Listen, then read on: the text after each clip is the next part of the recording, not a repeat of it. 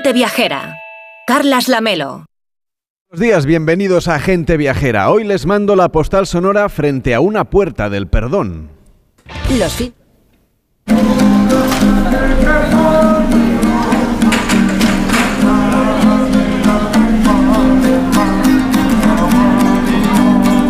De fondo a un músico que rasga su guitarra para que las ondas sonoras reboten en los altos muros que delimitan el recinto de la mezquita catedral de Córdoba. Uno de los accesos lo conforman dos arcos de herradura túmidos. Uno está orientado hacia el exterior, hacia el músico, este músico que escuchamos, un arco decorado con yeserías, y el otro arco hacia el interior, hacia el patio de los naranjos. Es la puerta del perdón donde vamos a iniciar este recorrido por este complejo de enorme valor histórico y patrimonial. Cerca de donde estamos, los arqueólogos siguen excavando y analizando los restos del subsuelo de esta construcción de uso religioso que sirvió de lugar de oración primero a los cristianos visigóticos, luego a los musulmanes y después a los católicos. La mezquita catedral está llena de enigmas para los historiadores. El más comentado por los guías es que la hornacina hacia donde se dirigían el imán y los fieles en los rezos, el mihrab, no está bien orientado a la Meca, como marcan los preceptos del Islam. Hay muchas teorías sobre la desviación del alquibla, pero la verdad es que no está muy claro exactamente qué es lo que pasó cuando se construyó esta mezquita. Pero esta no es la única gran duda que tienen los expertos. La construcción de la mezquita fundacional de Abderramán I se llevó a cabo además en un tiempo récord para la complejidad de su estructura, una duda que también están intentando resolver los arqueólogos y todavía hay lagunas, por ejemplo, en el relato histórico. Preguntas que tratan de resolver los historiadores apoyados en las piedras que sustentan este complejo que es patrimonio de la humanidad. Más allá de la basílica de San Vicente, el origen de la espiritualidad documentada de este sitio, justamente esa basílica, bueno, creen que en realidad no fue solamente un templo, una basílica, lo que había aquí en tiempos previos a la dominación musulmana. Cada vez hay más evidencias de una agrupación de construcciones de uso religioso, lo que acrecenta el interés por este edificio monumental y también, claro, por sus orígenes. De lo que no hay duda es de su singularidad y de su armonía constructiva. Desde el Palacio de los Naranjos, perdón, desde el Patio de los Naranjos de la Mezquita Catedral de Córdoba en Andalucía, les mando hoy la postal sonora de gente viajera.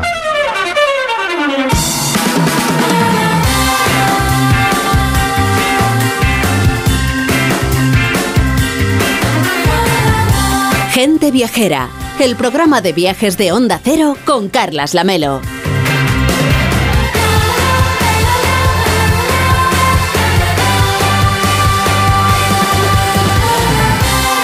12 y 10, las 11 y 10 en Canarias. Hoy Gente Viajera se emite en directo desde Córdoba, ciudad universal, patrimonio de la humanidad. Vamos a conocer sus patios, sus monumentos, su gastronomía y su legado histórico, porque Córdoba es mucho más de lo que imaginas. Les saludamos desde la sala Oribe, con el patrocinio del Ayuntamiento de Córdoba. Víctor Herranz, ¿cómo estás? Buenos días. Muy buenos días, Carles. Bueno, venir a Córdoba es siempre una buena idea, ya sea durante las cruces, los patios, la Semana Santa, la feria, las Navidades, los carnavales, el Puente de Mayo, la romería. Mire usted si tiene lista de cosas que puede venir o excusas para venir a Córdoba. El Festival de la Guitarra, el del Caballo, los festivales de flamenco, los de blues, la verbena, los mercados gastronómicos, las degustaciones, las catas o simplemente durante un fin de semana y porque usted quiera, no necesita excusa, porque es muy agradable venir aquí a Córdoba, que además estamos disfrutando de unas temperaturas realmente envidiables hoy. Desde luego aquí no se aburren y con excepción de los meses más duros del verano, que refresca un poquito por la noche, pues aquí se vive, se disfruta, se sueña y se come de arte. La tranquilidad que se respira paseando por sus calles y la judería pues siempre nos acompaña.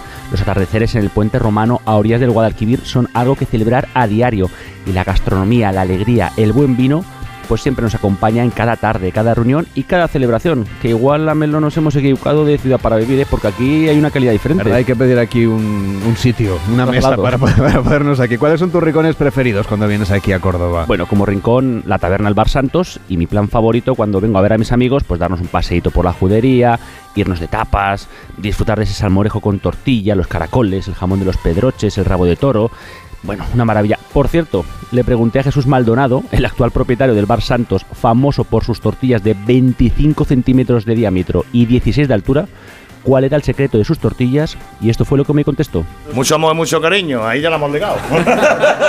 Vamos, que no te soltó prenda, no te dio Pues la receta, ni el secreto, ni nada. Nada, nada, lo tienen bien guardado, más que la Coca-Cola. Enrique Domínguez Uceta, ¿cómo estás? Muy buenos días. Muy buenos días, Carlas. La gastronomía es uno de los puntos fuertes de Córdoba y yo creo que es una excusa perfecta para venirse a esta ciudad, ¿no? Bueno, es una de las muchas excusas. Yo creo que lo mejor que tiene Córdoba seguramente es la personalidad, porque en casi todo es diferente además al resto de las capitales andaluzas y yo creo que la gastronomía es uno de los factores que, que lo demuestran, porque realmente ese rabo de toro, ese salmorejo y ese flamenquín, pues yo creo que llevan el apellido de Córdoba, por supuesto, pero en todas las demás cosas en las que miremos la ciudad, volvemos a encontrar que tiene un acento propio. Está con nosotros también Rebeca Marín, que se estrena viajando con el equipo. ¿Qué tal? Muy buenos días. Hola, ¿qué tal? Y estoy encantada, ¿eh? ¿Has visto qué sitio te hemos traído más espectacular? Bueno, la verdad es que yo venía así como del hotel eh, con una, una, noche que hemos pasado muy bien, ¿verdad? Muy tranquilitos. Los de Madrid no estamos acostumbrados al silencio que, que se oye aquí. Y he entrado en esta sala impresionante y, y qué bien acompañados estamos, ¿eh?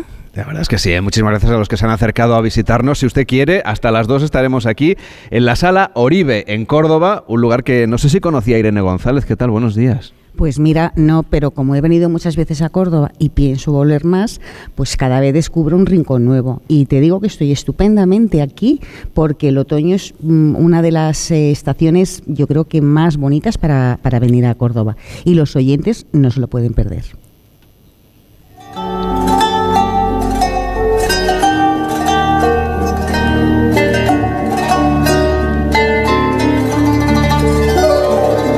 Les contamos una de las primeras visitas que pueden hacer cuando vengan aquí a Córdoba de forma accidental. En 1903 se hallaron los restos de unos baños árabes en el campo de los Santos Mártires. Sin embargo, no fue hasta 1961 cuando un grupo de historiadores cordobeses sacó a la luz esta construcción, dejando constancia de la gran envergadura de este lugar. Son los baños que hemos estado visitando, les llamaron los baños del Alcázar Califal, Víctor. Desde luego, unos baños o yacimientos contiguos al desaparecido Alcázar Omeya, al cual con toda seguridad pertenecían y que posiblemente fueron los más importantes de la ciudad, según nos cuenta Enrique Ortega, que es jefe del departamento de los museos municipales. Bueno, estos baños son un, es, es, en realidad un yacimiento visitable, ¿no? No es un museo como tal, sino un yacimiento en el que se permite la visita y hay como tres grandes zonas, ¿no? La zona de los, de los baños califales, luego hay un salón de recepciones de época taifa y luego unos baños almohades posteriores, ¿no?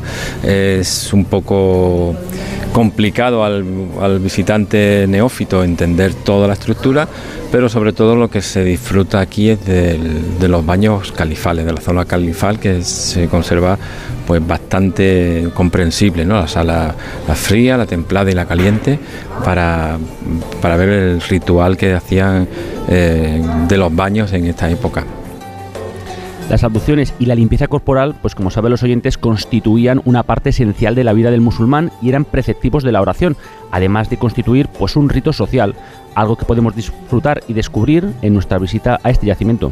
Esto en realidad eran unos baños casi protocolarios, ¿no? Para recibir a, la, a las visitas, ¿no? No eran unos baños de uso eh, de muchas personas, sino para recibir con la liturgia del baño a ciertas visitantes, ¿no? Y ahí ya pues comenzamos, se abre un abanico grandísimo de posibilidades, de historias, de reconstrucciones que van hasta historias de traiciones, intrigas, hasta simplemente pues lugar de negocios de, o de acuerdos, ¿no? Y por cierto, Lamelo, aquí en Córdoba todavía podemos disfrutar de estas tradiciones, no en estos baños Omeya, que son pues un monumento histórico, pero sí en otros, como por ejemplo la hospedería Baños Árabes Córdoba, o si no, en el Hammam Al Andalus. Ahí podremos disfrutar de aguas calientes, frías, masajes. Ahí bueno. sí que hay que llevar bañador. Exactamente. Los que estuvimos viendo ayer no, son de secano. Y por cierto, hay un evento en el Hammam Al Andalus, que es el Collar de la Paloma, que es teatro danza en el mismo Hammam.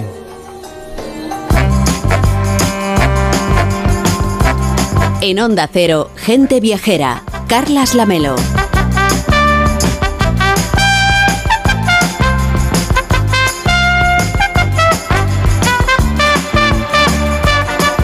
Y estamos recorriendo Córdoba en otoño, que es buen tiempo y un ambiente espléndido para pasear por calles estrechas y llenas de encanto, visitando los monumentos que la han llevado a estar en la lista de patrimonio de la humanidad. Pasear incorporando la cultura a nuestra manera de disfrutar las ciudades, como hacemos siempre con Enrique Domínguez Uceta, que nunca falta a la cita cuando este programa viene a Córdoba, claro. Bueno, ya sabes, Carles, que me encanta Córdoba, donde siempre disfruto del encanto de una ciudad estupenda, peatonal en su centro, convivencial, paseable y gozable. Eh, está llena de misterio y de fascinación en su casco histórico y en Córdoba la verdad es que se han sucedido todas las culturas, la romana, la musulmana, la judía, la cristiana, como si el lugar estuviera por encima de los pueblos que pasaron por él, siempre a orillas de ese majestuoso río Guadalquivir que tampoco ha cambiado, claro, y que sigue siendo la razón de ser de la ciudad. Por eso es imprescindible venir a Córdoba, cruzar el Guadalquivir por el puente romano, si se puede entrar por ahí es el mejor sitio, y acercarse a la mezquita musulmana, que es la principal maravilla de la ciudad. Un templo yo creo que incomparable que se inició en el siglo VIII en tiempo de Abderramán I, se amplió después hasta alcanzar el esplendor del siglo X con Almanzor, cuando se dice que la ciudad podía tener en torno a medio millón de habitantes. Debía ser entonces la ciudad mayor probablemente de Europa, ¿no? No había nada comparable y la mezquita era su principal monumento. Bueno, y además nadie lo ha superado desde entonces. Es una obra excepcional.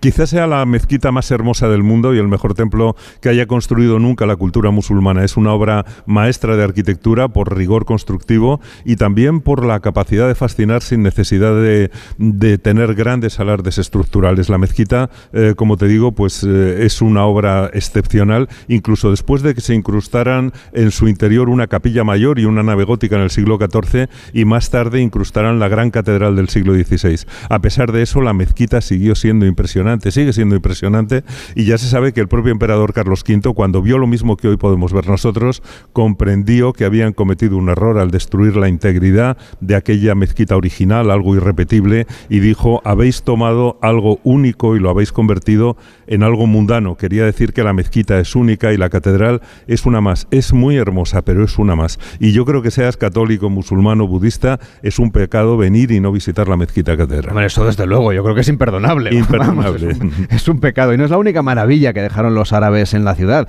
También podemos ir a visitar las ruinas de Medina Zahara, que son muy recomendables. Sí, la Medina Zahara esa eh, que ahora se puede ver son los restos de un maravilloso palacio árabe que estuvo perdido y que ha sido recuperado recientemente, recientemente en términos relativos en las afueras de Córdoba. Era un palacio de verano para el descanso al pie de la sierra, rodeado de jardines, pero también era una ciudad de gobierno alejada del bullicio de, la gran ciudad eh, central que era Córdoba. Y yo creo que Medina Zahara seguramente es el lugar que mejor expresa la sensibilidad que tenían los musulmanes de la península ibérica, yo creo que poseían el máximo refinamiento de Europa en su tiempo. En Medina Zahara se visita también el Centro de Interpretación, que es una obra de buena arquitectura moderna de Nieto y Sobejano, que han hecho un museo de la historia del monumento y de los restos que se han excavado. Y, y la verdad es que lo que se ha excavado es solamente una pequeña parte de lo que había y de lo que seguramente sigue estando allí debajo. Pero eh, la visita es imprescindible porque ayuda a imaginar la Córdoba musulmana en todo su esplendor. También queda la judería, que es espectacular para pasear por sus callecitas estrechas, entre placitas, entre patios. Lo hicimos ayer en compañía, además de nuestro compañero aquí en la emisora de Córdoba. Bueno, fue un verdadero placer esa, esa visita, visitarla una vez más. La judería realmente es el verdadero corazón de Córdoba. Es la ciudad que nos enamora con esas callecitas diminutas, con esas rejas, las macetas cuajadas de geranios, con algunas calles tan estrechas que se puede dar la mano desde una casa a la de enfrente y, y tan fácil de disfrutar con sus bares, sus restaurantes, las iglesias, los museos que te vas encontrando al paso, como ese museo Julio Romero de Torres que volvimos a visitar ayer en la Plaza del Potro con sus cuadros de bellísimas mujeres cordobesas. Es una ciudad para caminar y para ir parando, para cruzar de la mezquita al puente romano, para contemplar ese poderoso río Guadalquivir, para recorrer también los parques que hay en sus orillas. Eh, bueno, hay también eh, museos recuperados en, las márgenes del río Guadalquivir, eh, como es el caso de los molin Molino de Martos, rehabilitado por Navarro Valdez. Y bueno, todo ese paseo es, es una verdadera delicia. Y, la verdad es que no podemos olvidar que Córdoba abarca todo lo que se puede esperar de una ciudad histórica, palacios, los barrios cristianos de las iglesias fernandinas, las que se levantaron a partir de su toma por Fernando III el Santo en 1236 y que yo creo que es donde vive esa Córdoba profunda y señorial. Eh, la verdad es que Córdoba tiene también otra joya que yo creo que es de visita obligada, el Palacio de Viana, con sus patios bellísimos, con, que son pues los hermanos mayores de esos patios tradicionales de Córdoba que todo el mundo conoce por el Festival de los patios. Está con nosotros ya José María Bellido, que es el alcalde de Córdoba. ¿Cómo está? Bienvenido. Muy buenas tardes, muy bien, bien hallado. La verdad es que nos ha dejado impresionado este lugar y decíamos que esta sala Oribe no es de los lugares seguramente más conocidos de la ciudad. No, y verdad estaría bien tener ahora mismo una videocámara y que pudiera. Ah, ya hemos hecho fotos y vídeos y están en las redes sociales. Verlo porque tiene razón, no es de los sitios más visitables, es una sala municipal que utilizamos pues para programas como el vuestro, para exposiciones, para conferencias, pero es una auténtica joya de recuperación arquitectónica de lo que era una sala capitular entonces de, de la orden que tenía a su cargo toda la iglesia y todo este eh, entramado de templo que había aquí al lado y que hoy en día pues cumple esa misma función capitular para reunir a personas para hablar de otras cosas. La verdad es que llama mucho la atención porque yo había visto fotos, lo que usted decía de la webcam, mm. etcétera, había visto fotos, pero es que cuando entras, además como la puertecita es estrecha, cuando entras es que te impresiona muchísimo más. Sí, eh, impresionante y, la verdad es que está, está restaurado con mucho gusto, con una intervención como veis muy suave, eh, dejando eh, vivo el patrimonio que aquí existía, incluso esta grieta que ves aquí arriba a tus espaldas, que es un testigo del terremoto de Lisboa, que también llegó hasta nuestra ciudad y que en la recuperación se quiso dejar como un testigo. Si fuera de noche la veríais iluminada, ahora se ve a simple vista, pero es verdad que, que la verdad es que es una maravilla que, me alegra que, podáis estar hoy aquí. Bueno, además esta sala forma parte del complejo en el que está el palacio, etcétera. Es decir, un lugar, Enrique, que también merece una visita, ¿eh? hay que incluir en nuestro recorrido por Córdoba. Pues sí, yo creo que es el mejor testimonio de que eh, la ciudad de Córdoba tiene muchas joyas escondidas eh, en, todos estos barrios que rodean el casco más antiguo. Yo, fíjate, yo tengo la sensación de que en el fondo Córdoba es una gran desconocida, porque quien viene un fin de semana no puede dejar de ver la mezquita, la judería, el Museo Romero de Torres, pero eso deja de fuera un patrimonio que haría de cualquier otro lugar, pues un lugar también de visita absolutamente imprescindible. Eh, por eso hay que ver los restos romanos, los monumentos musulmanes, pero también hay que visitar aquello que transformó la ciudad para convertirla en una hermosa ciudad cristiana. Desde el precioso Alcázar de los Reyes Cristianos, yo creo que se puede rememorar el tiempo en que Córdoba fue la punta de lanza para la conquista del reino de Granada musulmán y la riqueza que supuso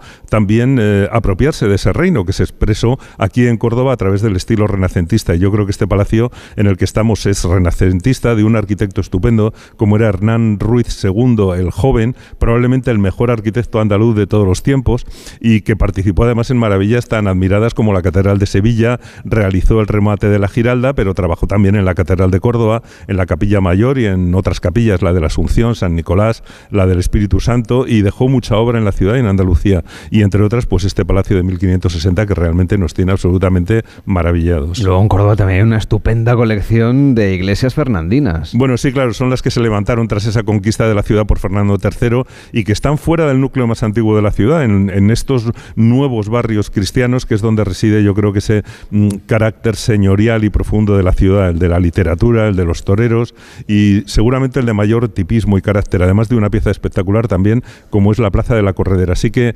aprovechamos para recomendar la visita de la Córdoba Patrimonio de la Humanidad, pero también a salir de ese casco más reconocido y sumergirse en una Córdoba monumental y convivencial con pocos turistas y con muchos cordobeses, que también es muy agradable disfrutando de, pues yo diría, de esa calma elegante, repleta de la belleza de los barrios cristianos que rodean la ciudad medieval. Un fuerte aplauso, por favor, para Enrique Domínguez Uceta, que hoy nos ha hecho este recorrido por esta ciudad de Córdoba, aquí en directo en Gente Vejera a las 12 y 25, las 11 y 25 en Canarias.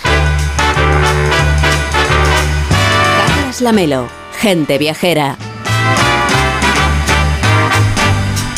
Y alcalde, aquí lo que se come es estupendamente. Es maravilloso venir aquí a Córdoba a disfrutar de la gastronomía. Escuchaba que era una gran desconocida Córdoba y su gastronomía especialmente. Eh, la verdad es que tenemos una suerte enorme de tener una gastronomía popular, por un lado, y también una gastronomía ya de, de la vanguardia que hace que sea un destino gastronómico de primer nivel que invito a todos que vengan a que lo conozcan. No, es que además, por ejemplo, el salmorejo yo creo que es un gran embajador de la gastronomía cordobesa y otros muchos platos, el rabo de toro, en fin. Eh, eh, son los que nos vienen primero a la cabeza, pero el recetario cordobés es tan amplio, lleno de influencias, que necesitaríamos, la verdad, varios programas para hablar de esta cocina tradicional. Alejandra Carril, ¿cómo estás? Buenos días. Hola, Carles, buenos días. Hay quien incluso organiza su viaje a la ciudad pensando en lo que va a comer, justamente. Sí, bueno, a mí me han dicho más de una vez de ir a Córdoba solo por lo bien que se come, o sea que lo digo con conocimiento de causa. Y es que yo creo que en una ciudad monumental con tanto patrimonio, su cocina no podía dejar de estar a la altura, desde los flamenquines, el rabo de toro que decías, no sé, las berenjenas fritas, las alcachofas a la montillana y bueno, el pastel cordobés que no se me puede pasar. Yo creo que la mezcla de influencias que vienen desde los romanos, pasando por los árabes y las diferentes culturas que han habitado esta zona, algo tienen que ver, porque gracias a ellas la cocina tradicional reúne aromas, sabores e incluso nombres como el de la mazamorra que nos lleva a otras épocas. Es una gastronomía que ha ido evolucionando, pero que gracias a los productores locales, a los chefs, mantiene su esencia. Nuestro siguiente invitado, sin ir más lejos, es la prueba de que al crecer entre fogones se puede adquirir esa pasión por el arte culinario que en su caso le ha llevado a ser uno de los grandes representantes de la gastronomía y de la alta cocina de Córdoba. Paco Morales, ¿qué tal? Muy buenos días. Buenos días. Es chef del Nord Restaurant o del Nord Restaurante y del bar el eh, perdón, el bar de Paco Morales, es decir, que tiene usted doble mm, doble oferta en esta ciudad, ¿no? Sí, exacto. ¿Qué diferencia hay entre un restaurante y otro? Yo más o menos ya lo sé, pero quiero que me lo cuente usted. Bueno, el NUR, digamos, eh, hacemos un, trabajo con arqueólogos, eh, documentalistas y bueno, personas del mundo académico que nos ayudan, como para mí un eh, las personas del mundo académico son personas que son como un ingrediente más de nuestra cocina. ¿no? Entonces lo que hacemos de alguna manera en NUR, para quien no conozca, es revivir eh, la cocina de nuestro territorio y rescatar el máximo esplendor del siglo X eh, que conocemos que fuimos faro occidente en Al-Andalus en este caso. Es un poco ir a buscar la raíz de los platos que ahora nos comentaba Alejandra, que son más populares, pero ir a buscar de dónde viene ¿no? esa manera de cocinarlos. Sí, exacto. Bueno, somos una, una comunidad andaluza, como conocemos, muy, eh, muy, muy rica eh, en, muchos aspectos, eh, a nivel producto, a nivel cultural. Y yo creo que estamos en un momento histórico muy interesante en Andalucía, a nivel gastronómicamente y culturalmente, porque nos hemos despojado y nos hemos quitado, digamos, esta... Bueno, no sé si esta parte más o menos, pero lo que es interesante es que cuando viene alguien a Córdoba nos visita por nuestra cultura y por nuestra historia, ¿no? Entonces, bueno, en NUR lo que intentamos es que descubran sabores antiguos y ponerlos en clave moderna. Cada año creo que en NUR siguen una temática diferente desde que abrieron en 2016. Es un recorrido por la historia en el que ahora ponen el foco en el siglo de oro. ¿Cuáles son estos menús que recogen el concepto? ¿Cómo vamos al siglo de oro a través de esta gastronomía? Para hacerlo menos eh, complejo y hacerlo mucho más, sencillo, eh, lo que intentamos es cada periodo histórico desde el siglo X hasta el siglo XVIII, durante ocho temporadas, hemos hecho una travesía bastante interesante a nivel social cómo vivían y cómo se comían en aquella época. ¿no? En este momento, en este periodo histórico del siglo XVII, la travesía andalusí y el, periodo del fin del siglo de oro español, trabajamos eh, productos muy dispares eh, como la, merluza, haciendo un guiño a una salsa de calabaza y venilla, haciendo un, bueno, un poco un guiño a, Francia, la ocupación que tuvimos aquí por, los franceses. O sea, que usted ha convertido la cocina casi en una serie de televisión. Sí, un poco nos cuentan. cada temporada, ¿no? Eh, no, no podemos perder la anterior. Es un poco Juego de Tronos, está, está, está muy bien visto, ¿no? Eh, al final, eh, cuando hacemos algo moderno que en nuestra cultura no tenemos muy identificado, la cocina de vanguardia o cocina moderna, ¿no? es interesante en nuestro caso, gracias a la ciudad, para mí, NUR no tendría sentido si no estuviera en Córdoba poder eh, enganchar a este cliente que viene y nos visita año tras año y ver qué estamos haciendo, ¿no? ¿Cómo vive un cocinero como usted que tiene dos estrellas Michelin estos días previos? No me hable de usted, por favor. Ay, no es la costumbre aquí en la radio.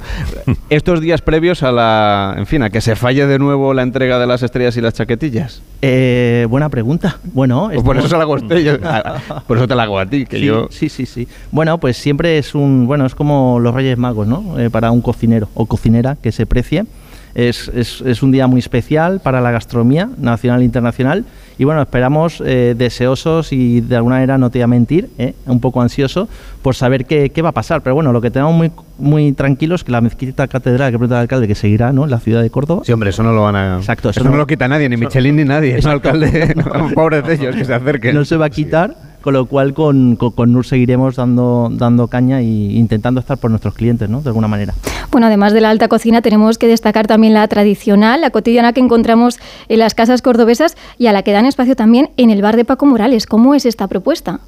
Sí, mira, muy, muy buena pregunta. Eh, como estáis haciendo el programa de Córdoba y estoy escuchando de la mañana viendo un poco, Córdoba es, es un poco esto, ¿no? Es un poco eh, somos quizás la ciudad andaluza más introspectiva, seguramente, pero hay mucha algarabía, hay mucho, hay mucha alegría, ¿no? Las calles, las tabernas, los patios, hay un ambiente en la ciudad eh, muy interesante y muy de como yo diría, de alguna manera hay juerga elegante, ¿sabes? De, alguna manera. Pues oiga, eso lo hemos notado, además lo comentábamos, elegante, lo ¿eh? comentábamos ayer, alcalde, cómo, cómo se callejea uno pues con muchísima tranquilidad. Hay que venir a Córdoba en otoño, porque en, en verano, por ejemplo, es estupendo, es cuando la gente tiene más días de vacaciones, etcétera, o en primavera, pero es que ahora en otoño nos hemos encontrado una ciudad que es que invita a ser recorrida, siempre invita a Córdoba a ser recorrida, pero es que fue muy agradable, por ejemplo, el paseo de anoche, ¿no? Ese punto elegante que decía el chef. Sí, Córdoba primero es una ciudad muy segura. eh, los turistas nos lo dicen, nos dan un 8,9 en seguridad en la encuesta de satisfacción de la calidad turística y eso invita a pasearla también.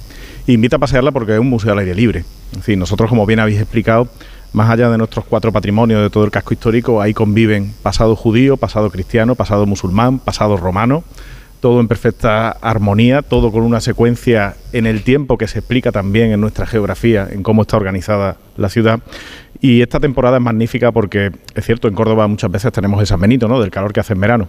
Pero eso tiene una cara de la moneda, esa cruz, que es que tenemos un otoño y un invierno muy suave, con unas temperaturas agradabilísimas, que cualquiera puede venir a disfrutarla eh, y se completa con oferta, eh, ya no solo esa patrimonial y cultural, sino con una oferta gastronómica maravillosa, con ofertas de festivales. Tuvimos hace poco el Festival Flora, que es un festival internacional de creación de la flor. Que Tuvimos a, un- a una reportera de gente viajera recorriendo y lo contamos en el programa, conectamos en directo. Pues, pues me alegra mucho porque eh, comprobaríais que es un festival también único, ¿no? ¿no? no es por hacer patria chica, pero vienen artistas de todo el mundo a crear en flor, a actualizar algo que es muy nuestro, que es la flor y los patios, llevárnoslo al siglo XXI, al arte de vanguardia, y en general el, el mezclar nuestras propuestas patrimoniales, históricas y culturales con esa algarabía elegante, que me encanta esa expresión, Paco, que, que la voy a tomar como propia a partir de hoy, y con, con la vivencia que hay en nuestras calles, con la experiencia que se vive, pues la verdad es que hace muy agradable la visita. Paco Morales, chef del Nur Restaurant y de El Bar de Paco Morales, gracias por acompañarnos y espero saludarle en Barcelona con las estrellas que tiene o alguna más. Bueno, veremos qué pasa. Muchas gracias. Hasta la próxima. you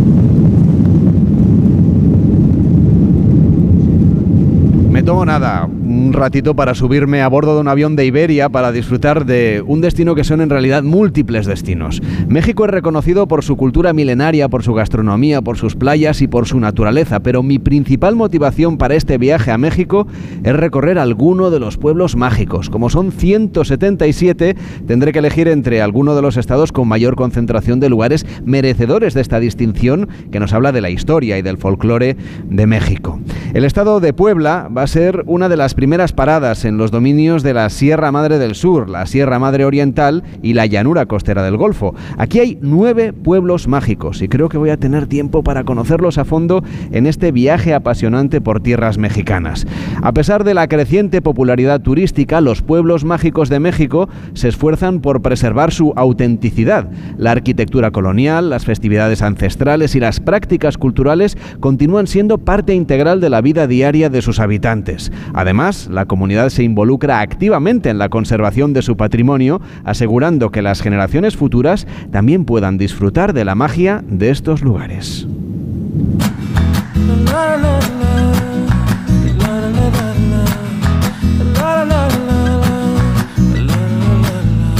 Antes de emprender la visita a los pueblos mágicos, quiero conocer la Ciudad de México, donde va a aterrizar este avión de Iberia en el que viajo rumbo a mis vacaciones soñadas. He anotado en mi cuaderno sacar fotografías del Zócalo Capitalino, la Catedral, el Palacio Postal, el de Bellas Artes y el Palacio Nacional.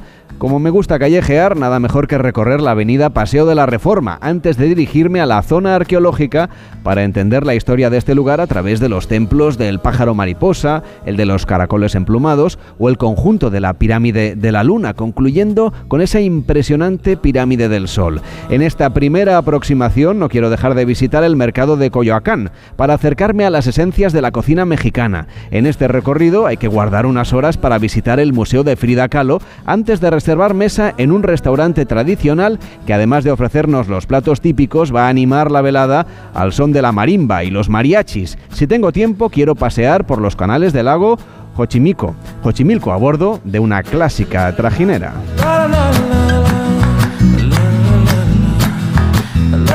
Mi recorrido mexicano también tendrá escenarios de naturaleza exuberante. Tengo previsto poner rumbo a Chiapa del Corzo para tomar una lancha que nos llevará por el cañón del sumidero para discurrir por sus inmensas paredes y sus caudalosos canales para alcanzar la famosa cascada apodada Árbol de Navidad. El recorrido me llevará unos días después hasta Bonampak, donde se conservan los famosos murales arqueológicos, representaciones pintadas de la vida cotidiana, rituales y batallas de la antigua civilización maya que utilizaban los cenotes, como los que hay en Jomún, para bañarse en estos rincones situados en medio de la selva yucateca.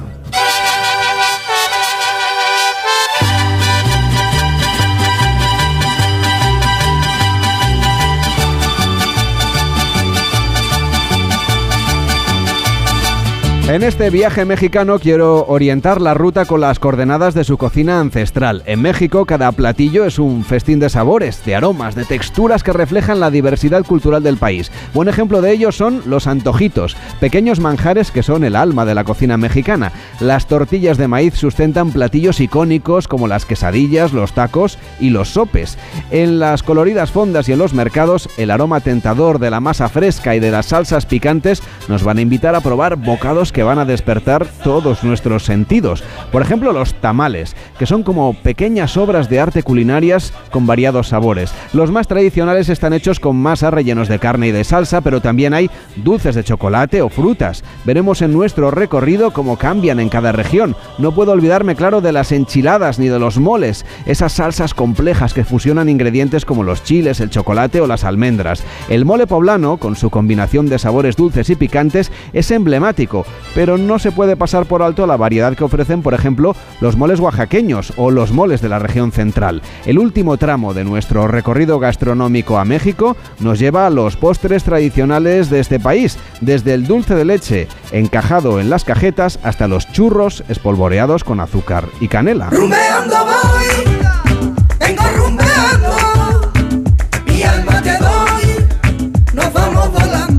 Volar a México es muy fácil con Iberia y es que la aerolínea ofrece tres vuelos diarios entre Madrid y Ciudad de México. Viaja a México a bordo del Airbus A350, el avión de nueva generación equipado con la última tecnología y diseñado para el ahorro de combustible y para reducir la contaminación. Un viaje más confortable gracias a sus tres tipos de cabina, la business, la turista premium y la turista. Además, los clientes de Iberia podrán disfrutar durante el trayecto de un amplio sistema de entretenimiento a bordo, accediendo a un completo menú de películas con estrenos de Hollywood y una gran variedad de géneros. También pueden acceder a Sonora, la plataforma líder de audio que ofrece los podcasts más innovadores y aclamados de la mano de los mejores creadores en lengua española. El sistema de entretenimiento a bordo de Iberia se completa con diferentes videojuegos, hay más de 7.000 revistas y periódicos nacionales e internacionales. Entra ya en iberia.com o en la aplicación de Iberia y reserva tu próximo viaje a México.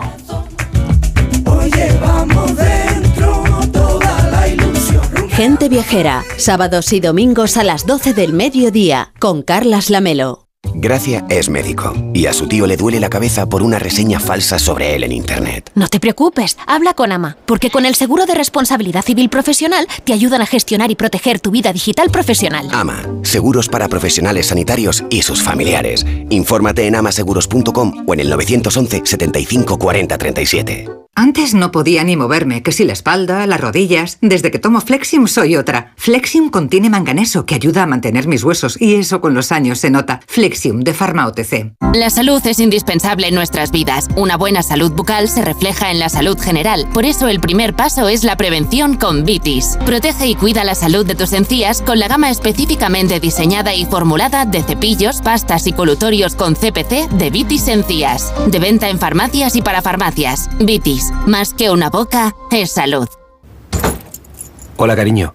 ¿Sabes qué hace la policía ahí abajo? Sí, han robado a los del segundo este fin de semana. ¿Este fin de semana? Pues no nos hemos enterado de nada. Ya, se han enterado ahora que acaban de llegar de pasar unos días fuera. Protege tu hogar frente a robos y ocupaciones con la alarma de Securitas Direct. Y este mes, al instalar tu alarma, te regalamos el servicio botón SOS en tu móvil para que toda tu familia esté protegida ante cualquier emergencia. Llama ahora al 900-272-272. La carrera Ponle Freno cumple 15 años y vuelve a las calles de Madrid con una marea humana de solidaridad.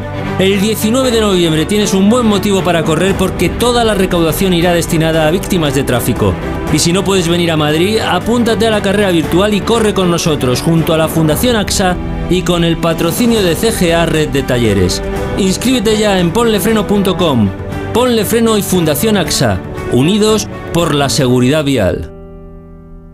Niños y niñas ya están pensando en los juguetes. Y seguro que Papá Noel y los Reyes Magos también. Por eso hasta el 19 de noviembre todos los juguetes tienen un 25% de regalo en el corte inglés. Para ahorrar en más juguetes del 21 de diciembre al 2 de enero. ¡Hakuna Matata! Ahorra y sé feliz. Hasta el día 19, 25% de regalo en todos los juguetes. En el corte inglés, en tienda web y app.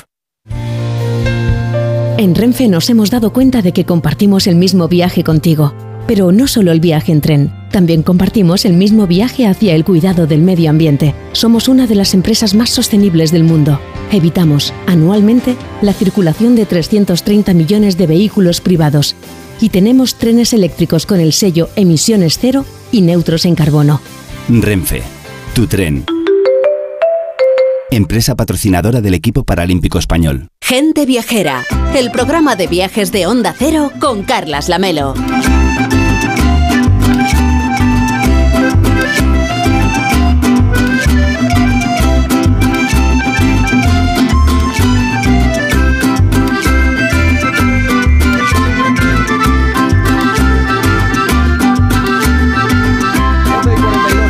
Y 42 en Canarias. Hoy Gente Viajera se emite en directo desde Córdoba, ciudad universal, patrimonio de la humanidad. Vamos a conocer, estamos conociendo ya de hecho sus patios, sus monumentos, su gastronomía, su legado histórico, porque Córdoba es más de lo que imaginas. Les saludamos hoy desde la sala Oribe, con el patrocinio del Ayuntamiento de Córdoba, una ciudad que la verdad es que sigue incrementando el número de viajeros que reciben cada año y además ahora en otoño es que está estupenda. ¿eh? Es uno de los destinos favoritos de toda Andalucía para los viajeros, gracias al buen tiempo, a la agenda de actividades. Les hemos hecho antes una larga lista de cosas que pueden hacer ustedes en Córdoba y compite ya con los destinos de la costa andaluza que la verdad es que tienen en Córdoba un rival a la altura, Víctor. Desde luego, y además está entre las ciudades mejor valoradas por los turistas gracias a aspectos relacionados con la atención y el trato, la restauración, el patrimonio cultural y el alojamiento.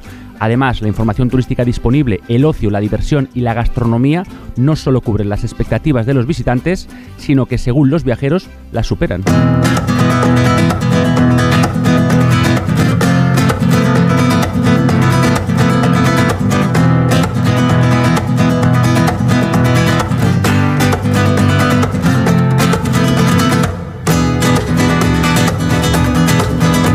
Esta sala Oribe en Córdoba nos acompaña su alcalde, que es José María Bellido, que ya venimos charlando con él desde casi el principio del programa, pero ahora quiero preguntarle por las fiestas navideñas. La gente está ya, el que no haya reservado cosas, por ejemplo, para ese enorme puente que tenemos este año en diciembre o para las semanas de Navidad, la verdad es que tiene una, en Córdoba una muy buena opción. ¿Cómo están preparando ustedes las Navidades? Pues muy enfocado a la familia. Yo creo que las navidades son fechas familiares. Incluso también en los viajes, en el turismo, nos lo planteamos hacer siempre con la familia, con los hijos, con, los hermanos, con los abuelos. Muchas veces incluso familias enteras que se desplazan varias generaciones. Y, aquí lo, enfocamos así. Eh, sumamos a nuestra oferta habitual que bueno, ya lo habéis tratado suficientemente, pues actualizar nuestro patrimonio con los patios en Navidad. ¿Por qué? Porque en la fiesta de los patios, que es en mayo, lo que tenemos concedido como patrimonio es la convivencia que había en los patios, es las vivencias que se tenían allí. Y en Navidad también se convivía en patios. Y se abrían los patios por los vecinos, y se hacían allí las fiestas, y se cantaban villancicos, y se bailaba. Y esa tradición que se tenía en Navidad en los patios, pues ahora la rememoramos abriendo también, gracias a los cuidadores, gracias a los propietarios, pues los patios durante varios fines de semana en Navidad, con rutas por las tardes. Luego eh, hay otro patrimonio que nosotros compartimos, que no es exclusivo nuestro, un patrimonio mundial que es el flamenco.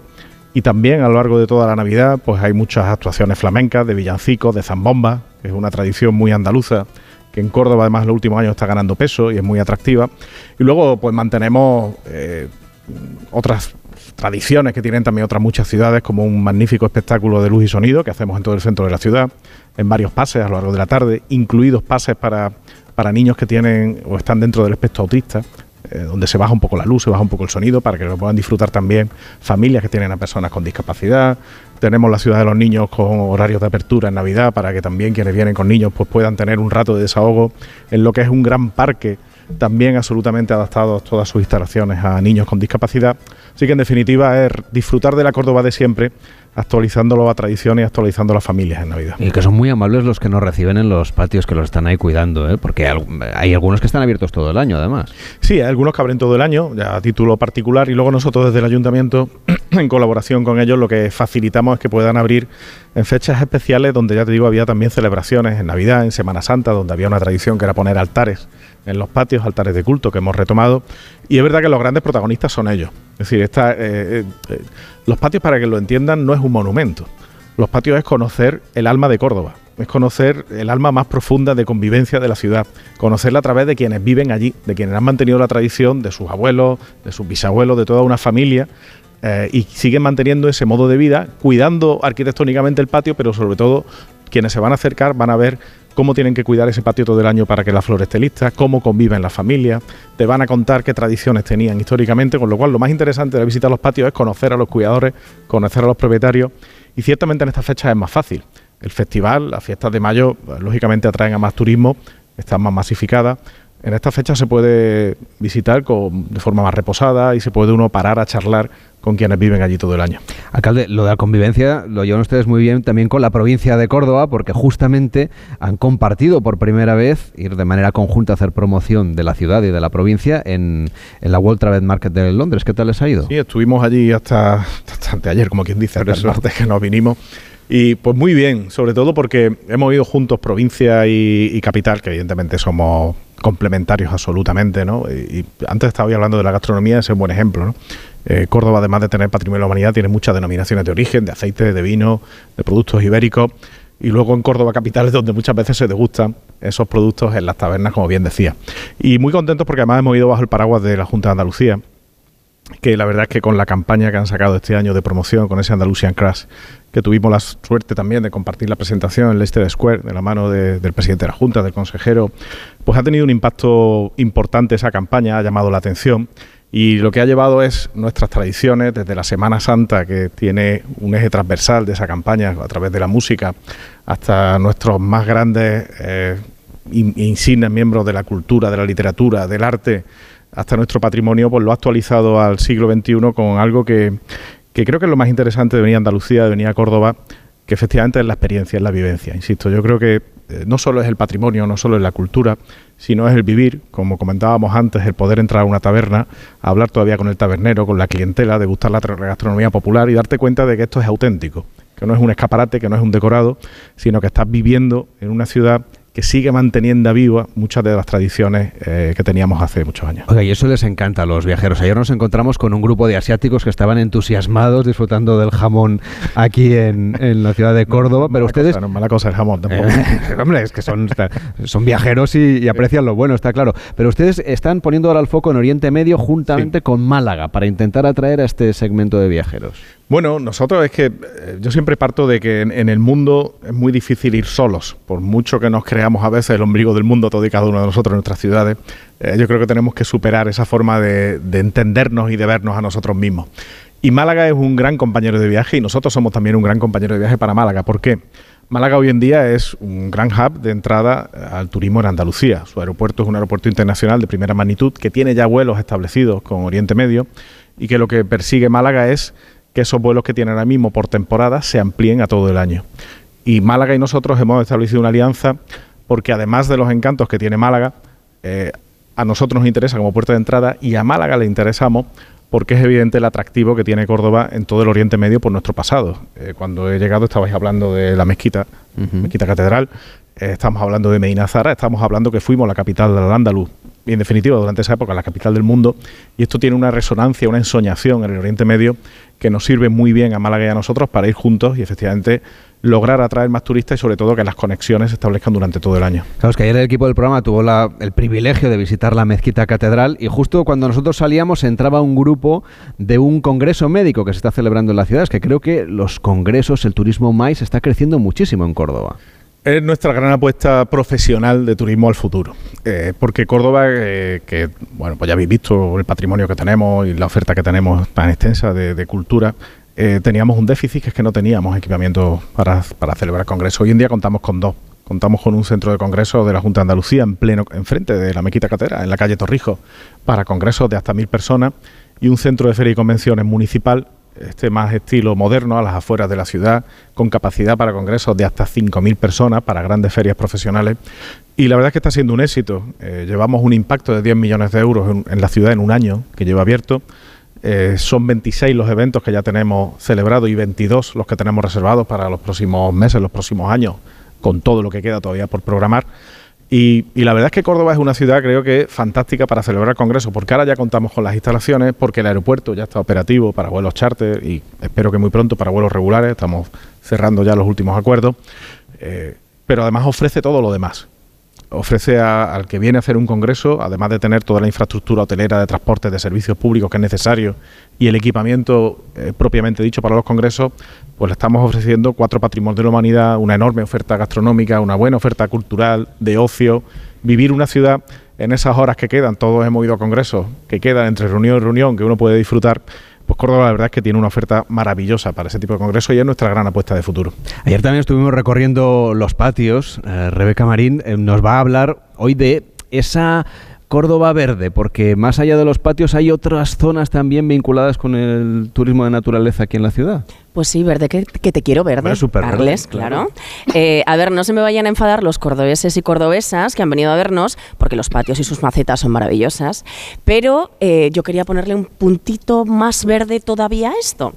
Así que um, te voy a proponer algunos planes, ¿vale? Venga. He estado dándome una vuelta, una vuelta estupenda. Y he estado con Martinetes, que Martinetes no es un colega, bueno, es un amigo, pero no es humano, eh, porque he estado en los sotos de la Albolafia, que es un entorno natural protegido dentro de la propia ciudad, así que no hay que moverse mucho. Está, para los que se conocen esta zona, entre el puente romano y el puente de San Rafael, y es un trocito de oxígeno que, por cierto, fue declarado monumento natural y donde conviven un montón de especies fascinantes. Entre ellas, como te decía, podemos avistar martinetes, también nutrias, aves como la garcilla boyera, que a mí me encanta el nombre, y, y, te aseguro que por fuera es igual de sofisticada, porque es blanca, esbelta, con plumas doradas en la cabeza, así un poco flamenca, te lo diría, ¿eh? en fin, que pasear por allí es un gustazo. Eh, y además te voy a decir una cosa, haces un poquito de hambre y luego, pues, pues ¿qué haces? Eh, que además está aquí el alcalde, te tomas un salmorejo. Claro, ¿no? claro, pues claro. Eso que no falte, madre mía, qué maravilla. Oye, parece mentira toda esa cantidad de fauna que hay en medio de una ciudad como esta. Sí, ¿sabes lo que pasa? Que cuando visitamos determinadas ciudades parece que solamente venimos a ver pues, pues los monumentos, el asfalto, pero no. Aquí en Córdoba eh, podemos disfrutar de todo esto porque, claro, además todas esas especies están, son propias y están pegaditas al río, en este caso el Guadalquivir. Oye, y no te he hablado de los árboles, eh, que como bien decíais, el otoño es maravilloso en Córdoba, pero claro, aquí cuando pega el calor, la calor, ¿no? Cuando pega la calor, bueno, pues estos árboles eh, son un alivio, álamos, sauces, y si lo que quieres es ver flora, muy cerquita en la Riviera también, en la Ribera también, te recomiendo darte un paseo por el Jardín Botánico. Claro, ese Real Jardín Botánico que es real porque fue el rey Juan Carlos I quien le dio el título, ¿no? Efectivamente, real, muy real. Cumple, por cierto, 24 añitos. Es un pipiolo, pues casi como nosotros, Carles, ¿no te parece? Casi. Sí, pues igual. Estamos igual. a punto de cumplir los 24. eh, cuenta con 6 hectáreas y hay distintos paseos que se pueden elegir. Está el Paseo de las Flores, la selva subtropical, la huerta, la flora nativa, las pasturas, las trepadoras, las rocallas, los cactus y los árboles urbanos. Además, también tiene una laguna artificial con peces, carpas, tortugas, un jardín acuático. Ah, y el mirador del arroyo. Oye, y yo no sé si tú eres muy zen. A mí esto de ser zen, a mí me cuesta relajarme, no te engaño. ¿eh? Mm, bueno, en eso estamos juntos, en eso estamos Sí, juntos. ¿no? Hago lo que puedo, hago lo que puedo. Pero paseando por Córdoba, que es una ciudad tan verde, alcalde, uno se relaja, ¿no? Bueno, yo añadir a lo que habéis dicho, eh, que es un dato curioso, los Sotos de la Alfolafia es el único monumento natural en Andalucía que está en un entorno urbano, no hay más. El resto de monumentos naturales están todos, pues, lógicamente, pues, en entornos rurales. Este es el único que hay en un entorno urbano y es verdad que es una maravilla porque es un oasis en mitad de- del desierto urbano, por así llamarlo. Y luego somos la cuarta ciudad de toda España con más zonas verdes, con más metros cuadrados de zona verde por habitante, porque Córdoba tiene otra curiosidad. Nosotros tenemos río y tenemos esos sotos. Tenemos término municipal en Campiña, que está más destinado a la agricultura, y tenemos sierra Claro. en el mismo término municipal, y tenemos también parque natural en la sierra, con lo cual quien quiera venir a disfrutar de la naturaleza va a tener también muchas opciones. Bueno, es que hay un jardín zen, además. Claro, eh, yo ya os decía que no soy muy zen, pero aquí me estoy haciendo zen en Córdoba, ¿eh? os lo digo. Eh, yo os lo recomiendo. En este jardín zen, yo creo que es un espacio para la reflexión, la meditación, que nos viene muy bien en estos días así tan revueltos que tenemos, ¿no? De actualidad. Por cierto, y esto es así información de servicio público, horarios de 9 a 7 de la tarde. Y las entradas, que esto de los precios es muy importante, señor alcalde, y lo hacen muy bien, porque los adultos solamente son 3 euros. Y niños, estudiantes y jubilados la mitad. Así que yo creo que es muy asequible. Vamos, que te cuesta casi más una caña, ¿no? yo creo que sí, yo creo que sí, te sale, te sale a cuenta. ¿eh? No, no hay que perder la oportunidad, pero todavía quedan otros espacios verdes en la ciudad de Córdoba. Sí, pero a ver, nos vamos a mover un poquito más, ¿vale? Pero bueno, está muy cerca, está muy cerca también. ¿eh? Eh, el alcalde estaba hablando de la sierra, efectivamente, y donde os voy a hablar es los baños de Popea. ¿Vale? Que seguramente le suene. Bueno, Esto ya está en la Sierra Morena, ¿no? Exacto, exacto. Está en el corazón de la sierra, concretamente en la localidad de Santa María de Trasierra. Es un entorno natural maravilloso entre bosques y cascadas. Y si sois de caminar, pues hay una ruta estupenda, muy asequible. Te lo dice una que no camina mucho, más bien por el metro y el asfalto. Así que se hace muy fácil, son 11 kilómetros, casi sin dificultad, por el arroyo del Bejarano se atraviesan senderos, saltos de agua. Eh, en realidad es como trasladarte a otro universo. Y os cuento una curiosidad que me ha encantado. Eh, ¿Por qué se llaman baños de Popea? Bueno, pues en, realidad la denominación solamente tiene 70 años. Y se dice, ahora me dirá el señor alcalde si esto es verdad o no, eh, que era frecuentado por un grupo de poetas llamado Grupo Cántico. Y la historia cuenta que mientras ellos paseaban por allí, pues vieron a unas chicas bañándose en unas pozas. Y uno dijo, uy, mirad, como se, como se bañaba Popea ¿no? en la época, haciendo referencia a la película en la que la emperatriz romana Popea Sabina se bañaba en leche de burra. Bueno, pues esto fue de boca en boca, de boca en boca, y acabaron llamándose baños de Popea. ¿Estoy equivocada? Ahora me dirá, pues no. Y si, no fuera así, es preciosa la historia. no la vamos a estropear. Buenísima. Pues nada, José María Bellido, alcalde de Córdoba, gracias por acogernos en su ciudad y hasta la próxima. Muy buenos días. Muchísimas gracias, muy buenos días. Una pequeña pausa, las noticias y seguimos viajando por Córdoba en Gente Viajera.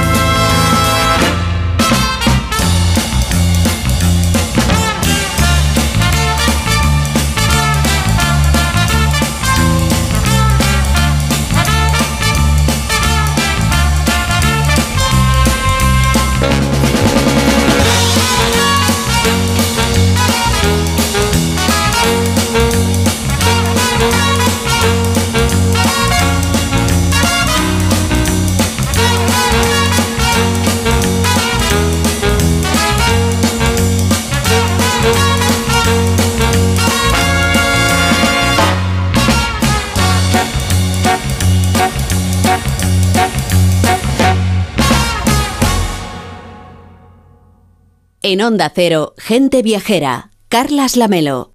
¿Cansado de toser? Toma Herbetón Respire. Herbetón jarabe con extracto de pino y eucalipto espectora y reduce el espasmo bronquial. Herbetón Respire. Consulte a su farmacéutico o dietista. Soy Samantha Vallejo Nájera y te presento la vela de cumpleaños de la Fundación Pequeño Deseo.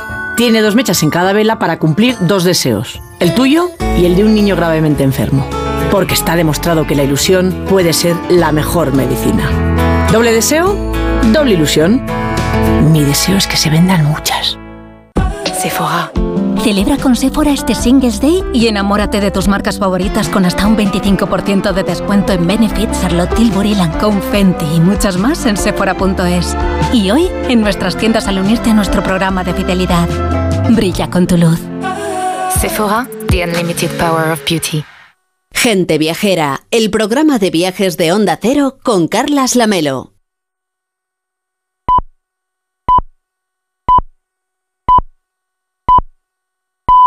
La una de la tarde, mediodía en Canarias.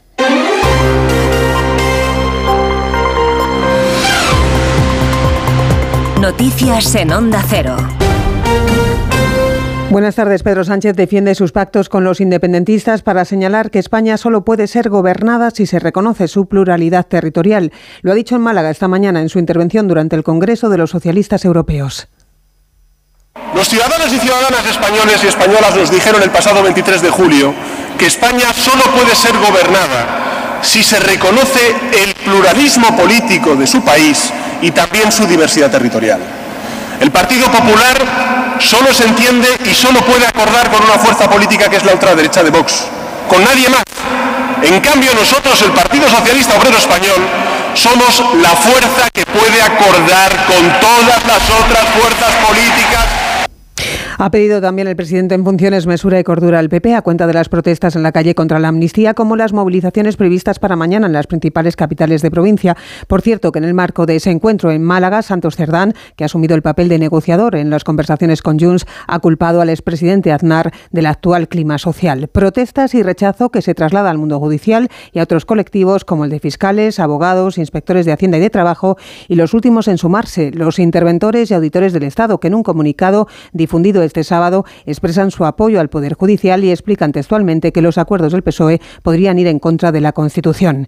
En Cataluña ha respondido al enfado y la protesta de los jueces el primer secretario del PSC, Salvador Illa, al señalar hoy que le parece precipitado e imprudente que el colectivo se manifieste sobre la ley de amnistía antes de conocer el texto con la propuesta. Una parte de algunos, representantes del Poder Judicial yo creo que son Una parte de algunos representantes del Poder Judicial creo que se han precipitado con sus pronunciamientos hechos antes de conocer el texto de la ley de amnistía.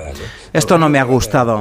No quiero echar leña al fuego, pero ha habido pronunciamientos precipitados e inoportunos. Desde mi punto de vista, precipitados y inoportunos. Desde las filas del PP, hoy el diputado y vicepresidente segundo del Congreso, José Antonio Bermúdez de Castro, ha esgrimido el reglamento de la Cámara para exigir un mínimo de 24 a 48 horas para estudiar la ley de amnistía antes de su calificación por la mesa del Congreso. Y a sus declaraciones se suman también las del número 3 del PP, Elías Bendodo, sobre la investidura de Sánchez. Él quiere asegurarse a toda costa su supervivencia en el poder. Y tenemos que preguntarnos, ¿qué va a ser lo siguiente? Sánchez ¿Va a amnistiar a los etarras que están en la cárcel? Pues no lo sabemos. ¿Y si Bildu se lo exige? ¿Va a tragar? Sabemos que tragar va a tragar. Él hablaba de la el momento de la política, ¿no? Otra tomadura de pelo. No es el momento de la política, es el momento del mercantilismo. Unos compran y otros venden. En el manifiesto difundido hoy por el PP sobre los actos de mañana, este partido ha invitado a continuar con la reacción firme y serena en las calles de forma pacífica, cívica y legítima. De exterior, la última hora en el conflicto entre Israel y Hamas en Gaza es la decisión del hospital Al-Shifa, el mayor de la franja, de suspender su actividad por falta de electricidad al agotar este sábado sus reservas de combustible y al no disponer de generadores de electricidad. Médicos Sin Fronteras denunciaba esta mañana que la situación en ese centro era angustiosa tras haberse intensificado de forma dramática los bombardeos israelíes esta pasada madrugada. El presidente francés Emmanuel Macron ha señalado hoy al margen que al margen del derecho de autodefensa de Israel no se combate el terrorismo asesinando a civiles. Fui uno de los primeros en llamar al primer ministro. Condenamos claramente el ataque terrorista y a este grupo terrorista. Reconocemos el derecho de Israel a protegerse y reaccionar. Y día tras día lo que vemos es un bombardeo permanente de civiles en Gaza Creo que es la única solución que tenemos, este alto el fuego, porque es imposible de explicar que la lucha contra el terrorismo esté matando a personas inocentes. Le ha respondido después el primer ministro israelí Netanyahu señalando que la responsabilidad por daños a civiles la tiene únicamente Hamas. Y en Italia contamos la explosión ocurrida hoy en un centro de migrantes en la provincia de Viterbo, en el centro del país. Hay al menos 31 heridos y se sospecha que la causa del siniestro es una fuga de gas. Vamos ya con los deportes, David Camps. En apenas 55 minutos juega el líder de Primera División, el Girona en Vallecas ante el Rayo Vallecano. Regresa el técnico del Girona, Mitchell, a la que fue su casa tanto como jugador como entrenador. Defiende el liderato con dos puntos de ventaja sobre el Real Madrid, que a las 9 de la noche recibe al Valencia con el cartel de no hay billetes y con la celebración esta mañana de la Asamblea de Compromisarios en la que el presidente blanco Florentino Pérez no ha dejado ningún asunto en el tintero. Alberto Pereiro, buenas tardes. ¿Qué tal, David? Buenas tardes. Una hora y veinte minutos de discurso de Florentino Pérez que ha terminado hace más o menos eh, media hora, donde ha repartido absolutamente a todo el mundo, a la liga, diciendo eh, que quiere robar el patrimonio del conjunto blanco, ha criticado el monopolio de la UEFA y avala la Superliga, ha dicho que nadie sabe quién traza las líneas del bar y que el gobierno español debería intervenir para ayudar a mejorar y a cambiar el arbitraje en el fútbol español. Del Barça ha dicho que es lamentable el caso Negreira y que es un tema muy serio en el que no va a entrar en profundidad porque ya está en la justicia. En el madridismo además se ha personado como causa propia y ha dicho que es verdad que existe el madridismo sociológico, pero que es universal porque es el mejor club de la historia. Respecto a la Champions, ha habido muchos palos a la UEFA y critica que es una competición que no entiende nadie. Mira. Un nuevo torneo europeo que, nada, que nadie acaba de comprender muy bien y sin encuentros de ida y vuelta. Un proyecto insólito, absurdo y sin sentido futbolístico, porque eso no es el camino ni la solución, como veremos. A nivel económico, el desastre de este nuevo formato de la UEFA es evidente. El fútbol europeo no pertenece al presidente de la UEFA y el fútbol español no es propiedad del presidente de la Liga. El fútbol no es monopolio de nadie porque el fútbol es de todos. El proyecto de la Superliga es hoy más necesario que nunca. Un eh, discurso de Florentino Pérez de los más críticos que se le conocen desde que es presidente del Real Madrid. Por cierto que va a empezar en, nada la Asamblea Extraordinaria donde se van a aprobar tres cosas. Uno, la ampliación de presupuesto eh, para Santiago Bernabéu de 360 millones de euros, más el cambio de nombre de la ciudad deportiva a Florentino Pérez y el nombramiento de Pirri como eh, presidente del conjunto blanco. Además, otros tres encuentros se juegan esta tarde: Almería, Real Sociedad, Osasuna, Las Palmas y Granada, Getafe. Mañana el Barcelona recibe al Alavés Alfredo Martínez.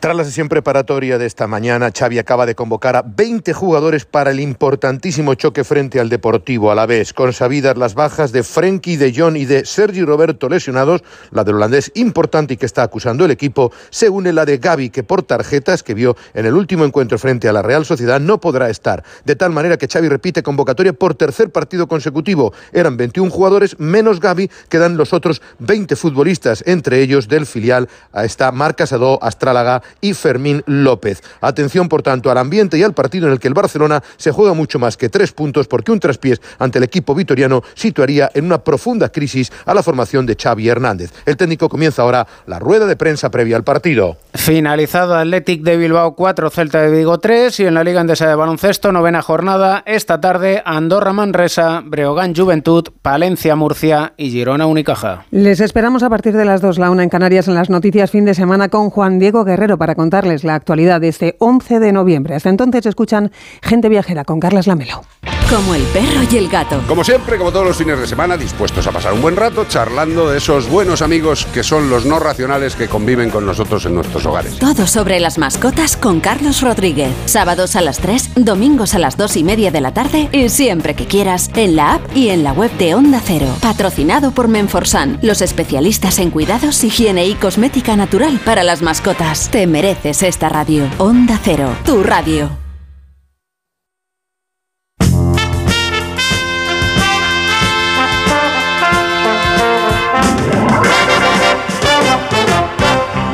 Carlas Lamelo, gente viajera.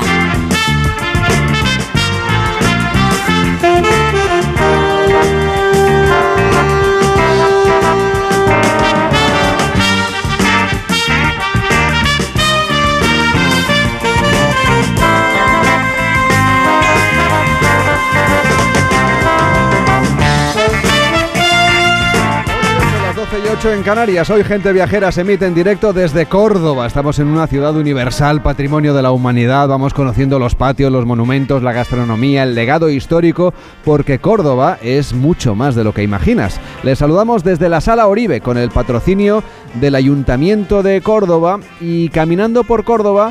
Víctor Herranza ha querido acercarse a conversar con los vecinos de la ciudad y sentir no solo el ambiente de sus plazas, de sus callejones, sino disfrutar de los sonidos del barrio del Alcázar Viejo y el insuperable ambiente de los patios, que ha sido una visita que yo creo que hemos repetido, pero que nos ha encantado volver a disfrutar.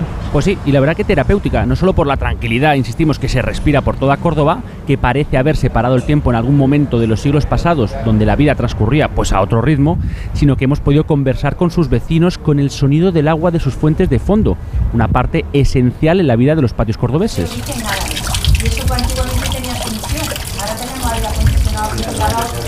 Aquí es que la Melo se lleva en la sangre la cultura y la gastronomía de todas las culturas y civilizaciones que se establecieron.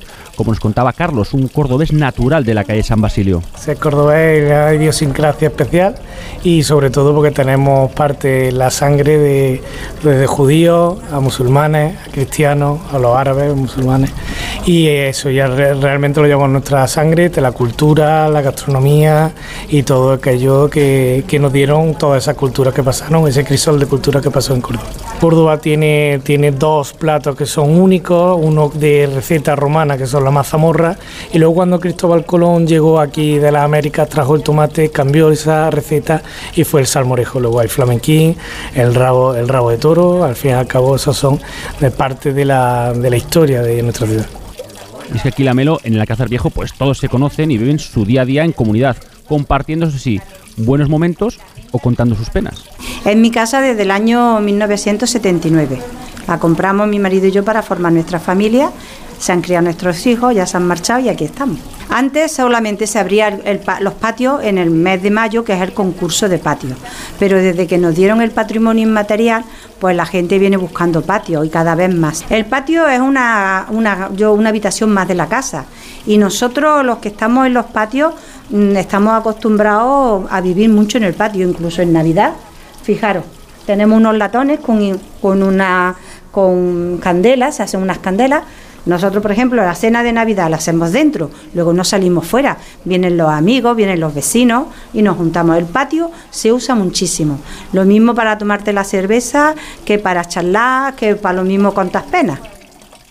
Isabel Luque, quien nos hablaba de la calle Duarte, una propietaria de, uno de esos patios, pues nos cuenta que encontramos también dentro de ellos pequeños herbolarios, ¿no? Que hacía las veces de farmacia y herbolistería o alacena natural desde tiempos ya califales. Bueno, pues estos son, es un- nosotros decimos el rincón andalusí, porque cuando los árabes llegan a Córdoba ellos no traen plantas de colores, sino que traen la planta que les sirven para curarse y para comer, para guisar, ¿no? Y entonces pues tenemos una poquita de variedad, está la albahaca, de, que es diferente la de la que se come con la albahaca de color, de olor. Está la menta, la hierbabuena, eh, la menta al chocolate, aquella se llama es la flor de jade, pero aquí en los pati- patios se le decía sanalotó. Y cualquier patio que usted le pregunte por el sanalotó, le van a decir que es esa planta. Y eso tiene como especie de un antibiótico por detrás, se le quita la membrana y se ponía cuando tenía una pupa o algo, ¿no? Luego está el vivaporú, la melisa, en fin, que hay la, la stevia, que es esa de ahí. Hay una pequeña variedad de plantas aromáticas y curativas.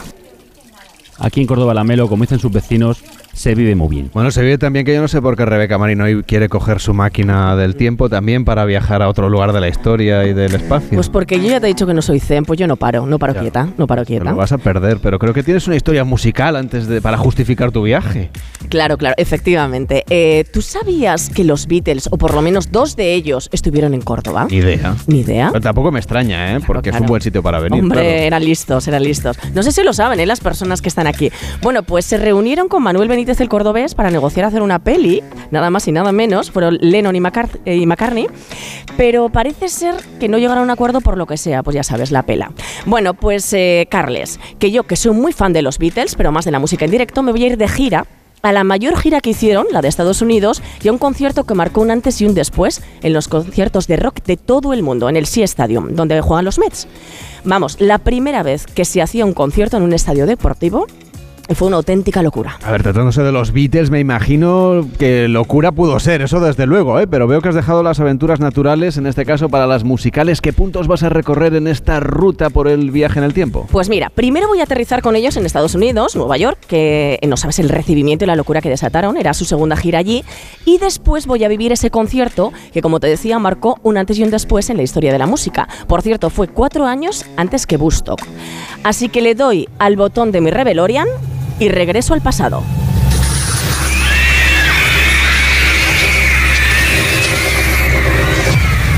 Madre mía, Carles, ¿las estás escuchando?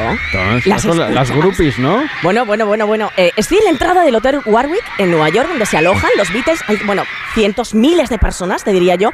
Y son chicas la mayoría, no te engaño. Estamos todas gritando y me apunto como posesas porque los Beatles van a salir ahora mismo rumbo al concierto. Es agosto de 1965 y estamos en plena Beatlemanía, que me río yo de los Believers, ¿sabes? Los fans estos de Justin sí. Bieber. Pues son unos amateurs. Hay que actualizarse, ¿eh? que Justin Bieber ya, ya creo que está pasado de moda. Pues comparado con estas, que, que, que no empujes, hombre, cuidado, cuidado. Eh, uy, Uy, uy, Dios mío, estás escuchando la ambulancia, ¿no? Últimamente solo oigo ambulancias en tu sección. No sé dónde vas, pero. Pues esta vez no soy yo, pero se han desmayado dos chicas de la emoción. Bueno, eh, eh, a ver, si es que aquí casi no se puede ni respirar, que no grites, por favor. Ay, ¡ay, allí están, allí están, allí están! Les estoy viendo a duras penas. Mira, si es que me estoy volviendo yo, loca como ellas, no te engaño. Mira, es George Harrison y, y ese que veo al fondo. A, a ver, a ver si puedo. Eh, Es Ringo Starr, el batería. Eh, ay, Carles, ¿qué me está pasando? Que me estoy convirtiendo en una, en una fan. Mira, Paul McCartney y John Lennon están entrando ahora mismo en la limusina y de aquí nos vamos porque sabes que me voy a meter con ellos, ¿no? Hombre, no tenía ninguna duda de que te colarías en el coche de los Beatles, claro, faltaría más. Pues efectivamente, al helipuerto. Ah, pero que Eh, no es un no es un coche. Eh, ¿Me estás escuchando, Carles? Es que está saliendo ahora el helicóptero. ¿Se me Ah. oye bien? Sí, ¿Me oyes sí, estupendamente. Mira, estamos montando ahora mismo en una de las azoteas de Manhattan con los cuatro de Liverpool. Eh, oye, yo no me lo creo. Tengo que decirte que mira, que yo siempre he sido muy de Paul McCartney, aunque en nuestra época hoy día se parezca más a una señora inglesa que tomate. Con todos mis respetos para él. Pero mira, de jovencito gana, ¿eh? Y Ringo Starr, que parecía que era como el tonto que no tal, pues tiene su puntito. Eh, oye, mira, esta gira, te cuento, mientras salimos, eh, es la que la segunda, van a recorrer 11 fechas en Estados Unidos y Canadá, terminarán el 11 eh, de agosto en San Francisco y arrancan hoy el 15 en Nueva York. Es el mayor desafío musical de todos los tiempos, porque van a tocar en el Estadio Deportivo de los Mets. Y va a ser el primer concierto que se haga, como te decía, en un estadio deportivo al aire libre.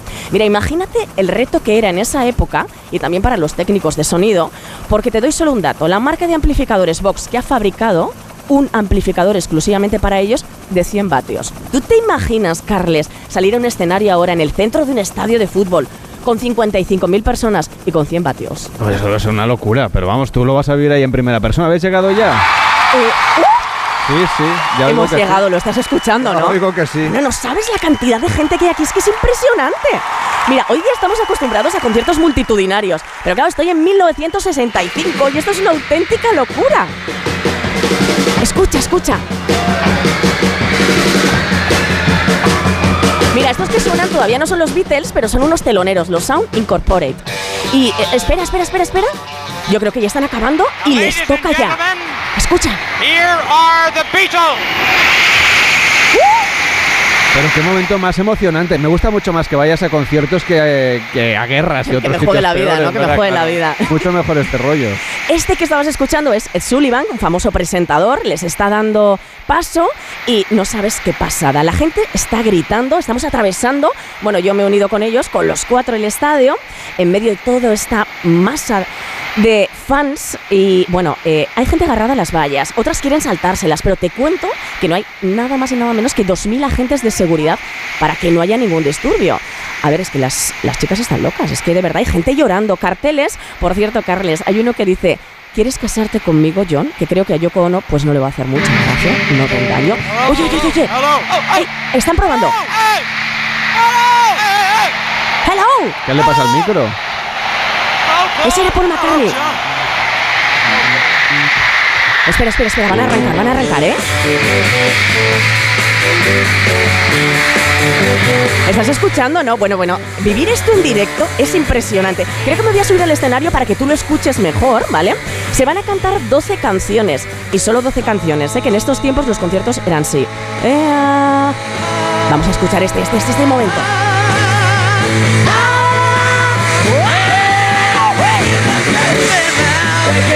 Bueno, bueno. Tendrías que estar aquí, Carles, para ver cómo se está moviendo la gente, para que escuches todo esto. Eh, estoy, como te decía, en el escenario y ahora van a cambiar. Oye, oye, que estoy viendo. Estoy viendo que John Lennon está tocando el órgano con los codos a los Jerry Lee Lewis. ¿Qué me dices? Te lo aseguro, qué barbaridad. Oye, por cierto, decirte, Carles, que este concierto va a batir todos los récords de asistencia y recaudación. Casi 56.000 espectadores, más de 300.000 dólares y la mitad se va para ellos, para los Beatles. Claro, así estaban bien de dinerito. Claro. En fin, este es un momento... Oye, oye, ¿escuchas? Sí, ¿Te suena esta? totalmente. Este sí que era un temazo, ¿eh? Este es la Help. Bueno, en fin, que este es el comienzo, el comienzo de los grandes conciertos y las cifras astronómicas en la industria musical. Y yo lo he vivido. Pues me alegro muchísimo que lo hayas contado. Oye, disfruta mucho, quédate en el concierto. Supongo que te quedas para disfrutar hasta el final. Pero acuérdate que mañana te espera Jaime Cantizano. Me espera, oye, y vosotros luego con un salmorejo, ¿no?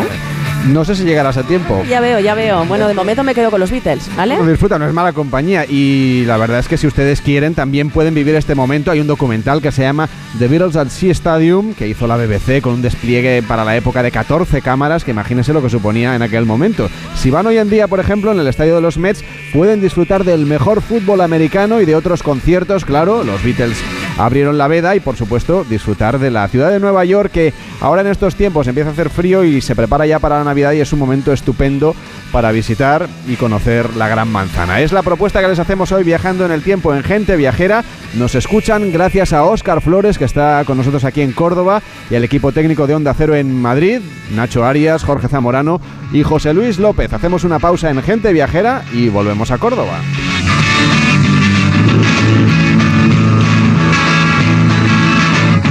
Gente Viajera, el programa de viajes de Onda Cero con Carlas Lamelo.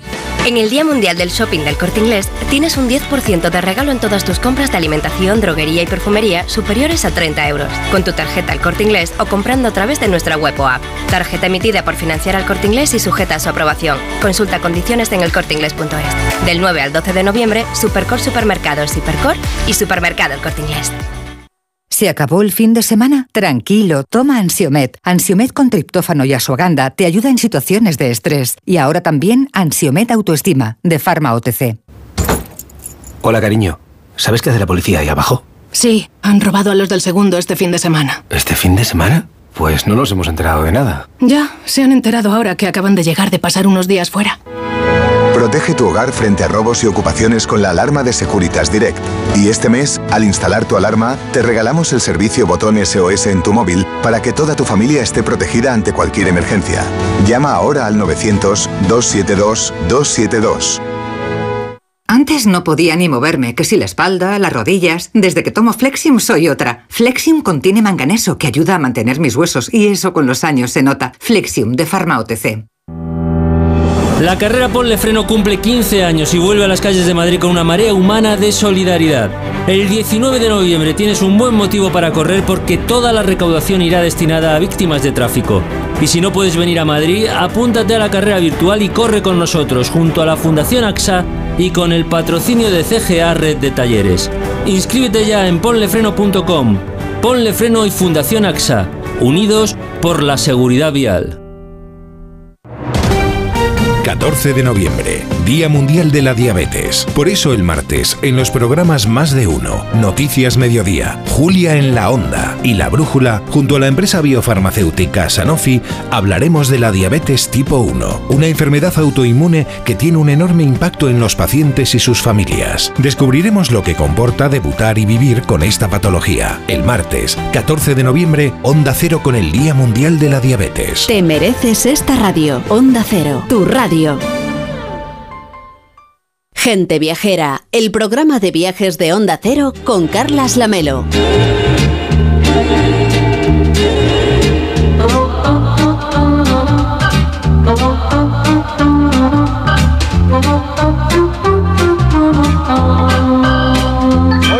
Viajera se emite en directo desde Córdoba, ciudad universal, patrimonio de la humanidad. Estamos conociendo sus patios, sus monumentos, su gastronomía y su legado histórico porque Córdoba es más de lo que imaginas. Les saludamos desde la sala Oribe, en Córdoba con el patrocinio del Ayuntamiento de Córdoba. Y se incorpora a esta mesa Manolo Serrano, que es compañero de Onda Cero en la ciudad. ¿Qué tal, Manolo? ¿Cómo estás? Buenos Carles, muy buenas tardes, pues Oye, estupendamente. Y enhorabuena porque, porque mm, acabas de venir de recibir un enorme reconocimiento. Bueno, reconocimiento para cualquier cordobés que te elija, en este caso, para actos tan importantes como es los actos de la Semana Santa cordobesa. Precisamente, como tú hubieras dicho, ha mostrado la Diputación Provincial y la agrupación ha presentado lo que es toda la terna de pregoneros, exaltadores y cartelistas. O sea, que eres exaltador de la saeta de este año. Exaltador de la saeta, si Dios quiere, el sábado de pasión en la Plaza de Capuchino, el Cristo de los Faroles. Para que no haya vivido la Semana Santa cordobesa, a ver, ¿cómo es ese acto pues- de, de- de- de tan importante eh, legado histórico y también pues eh, tan sentido por parte de los cordobeses? Pues mira, yo como esas revistas que hablan de que uno no se puede ir de esta vida sin 100 monumentos, sin 100 eh, eventos, sin pues yo creo que la Semana Santa de Córdoba estaría dentro de esos 100 eh, eventos en los que ningún personaje del mundo o persona se podría perder, evidentemente, porque es trayectoria centenaria, aparte de que, bueno, un dato importante es que la Semana Santa, tal como se conoce, en Andalucía, pues tiene su cuna aquí en el santuario de Santo Domingo, donde San Álvaro de Córdoba, que vino desde Jerusalén, trajo el famoso Vía Crucis y eh, ahí comenzó esa expresión pública, plástica de fe en la calle. Nos acompaña también Daniel García Ibarrola, que es delegado de turismo del Ayuntamiento de Córdoba. ¿Cómo está? Buenos días. Hola, ¿qué, ¿qué, tal? Bueno, vamos a hablar, por ejemplo, de la Navidad, que hemos hablado antes, por ejemplo, de las actividades de todo tipo que se pueden celebrar en la ciudad, de los espectáculos, de la iluminación, pero también de los patios, que estarán abiertos por Navidad, que la gente venga, ¿no? Sí, bueno, yo creo que al final lo que tenemos que hacer es incrementar la oferta y ampliarla durante todo el año, ¿no? Entonces, bueno, pues los patios por excelencia normalmente siempre se disfruta durante el festival que es en que es en mayo, pero bueno, nuestra intención es algo tan particular, que además forma parte de nuestro patrimonio, darlo a conocer y bueno, pues abrirlos en Navidad y hacer ese, bueno, pues esa acción con los patios en Navidad, pues para nosotros también es bastante importante, ¿no? Hablábamos de la Semana Santa Manolo, pero la Navidad aquí, la gente de Córdoba, ¿cómo la vive? Pues la vive intensamente y sobre todo en, en familia, que es como realmente este tipo de de fiestas se, se, suele hacer. Como bien ha dicho Daniel, pues siempre ayuda también lo que organizan las instituciones como el Ayuntamiento de Córdoba en cuanto a mantener esas tradiciones ¿no? populares de lo que es el, villancico, de que la gente pues no pierda, porque hoy día vivimos en otro ámbito social de muchas prisas y de otros menesteres como es un poco el consumo, pero sigue existiendo ese cariño por lo que son las tradiciones populares de vivirla en casa, repito, con los villancicos y bueno, y también con la buena gastronomía. De, de eso vamos a hablar porque el señor García Ibarrola ayer lo comentábamos, cómo Córdoba eh, ha sabido, incluso en el centro más centro, en los, más cerca de los lugares monumentales, conservar y preservar la esencia, que uno va a una taberna y se encuentra gente de Córdoba, que no es solo una cosa para turistas. Bueno, yo creo que la taberna al final cumple con su objetivo, ¿no? que es un, es un lugar de encuentro. ¿no?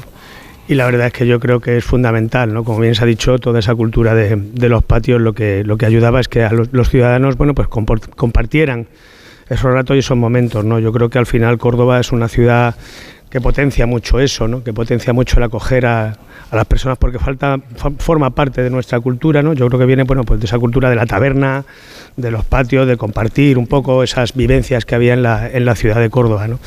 Y bueno, yo creo que al final Córdoba, lo estamos diciendo, ¿no? ¿no? Córdoba con nuestro cliente de Córdoba es más y Córdoba es más porque yo creo que es una experiencia, ¿no? El poder visitar la, la ciudad de Córdoba, ¿no? No solo por ese patrimonio que de todos es conocido con esa declaración de cuatro patrimonios de la humanidad, somos la única ciudad en el mundo que, que lo que ostentamos, sino, hombre, por todo todo ese tipo de acciones que llevan y que hacen que el destino de Córdoba, bueno, pues sea diferente o consideramos que es diferente, ¿no?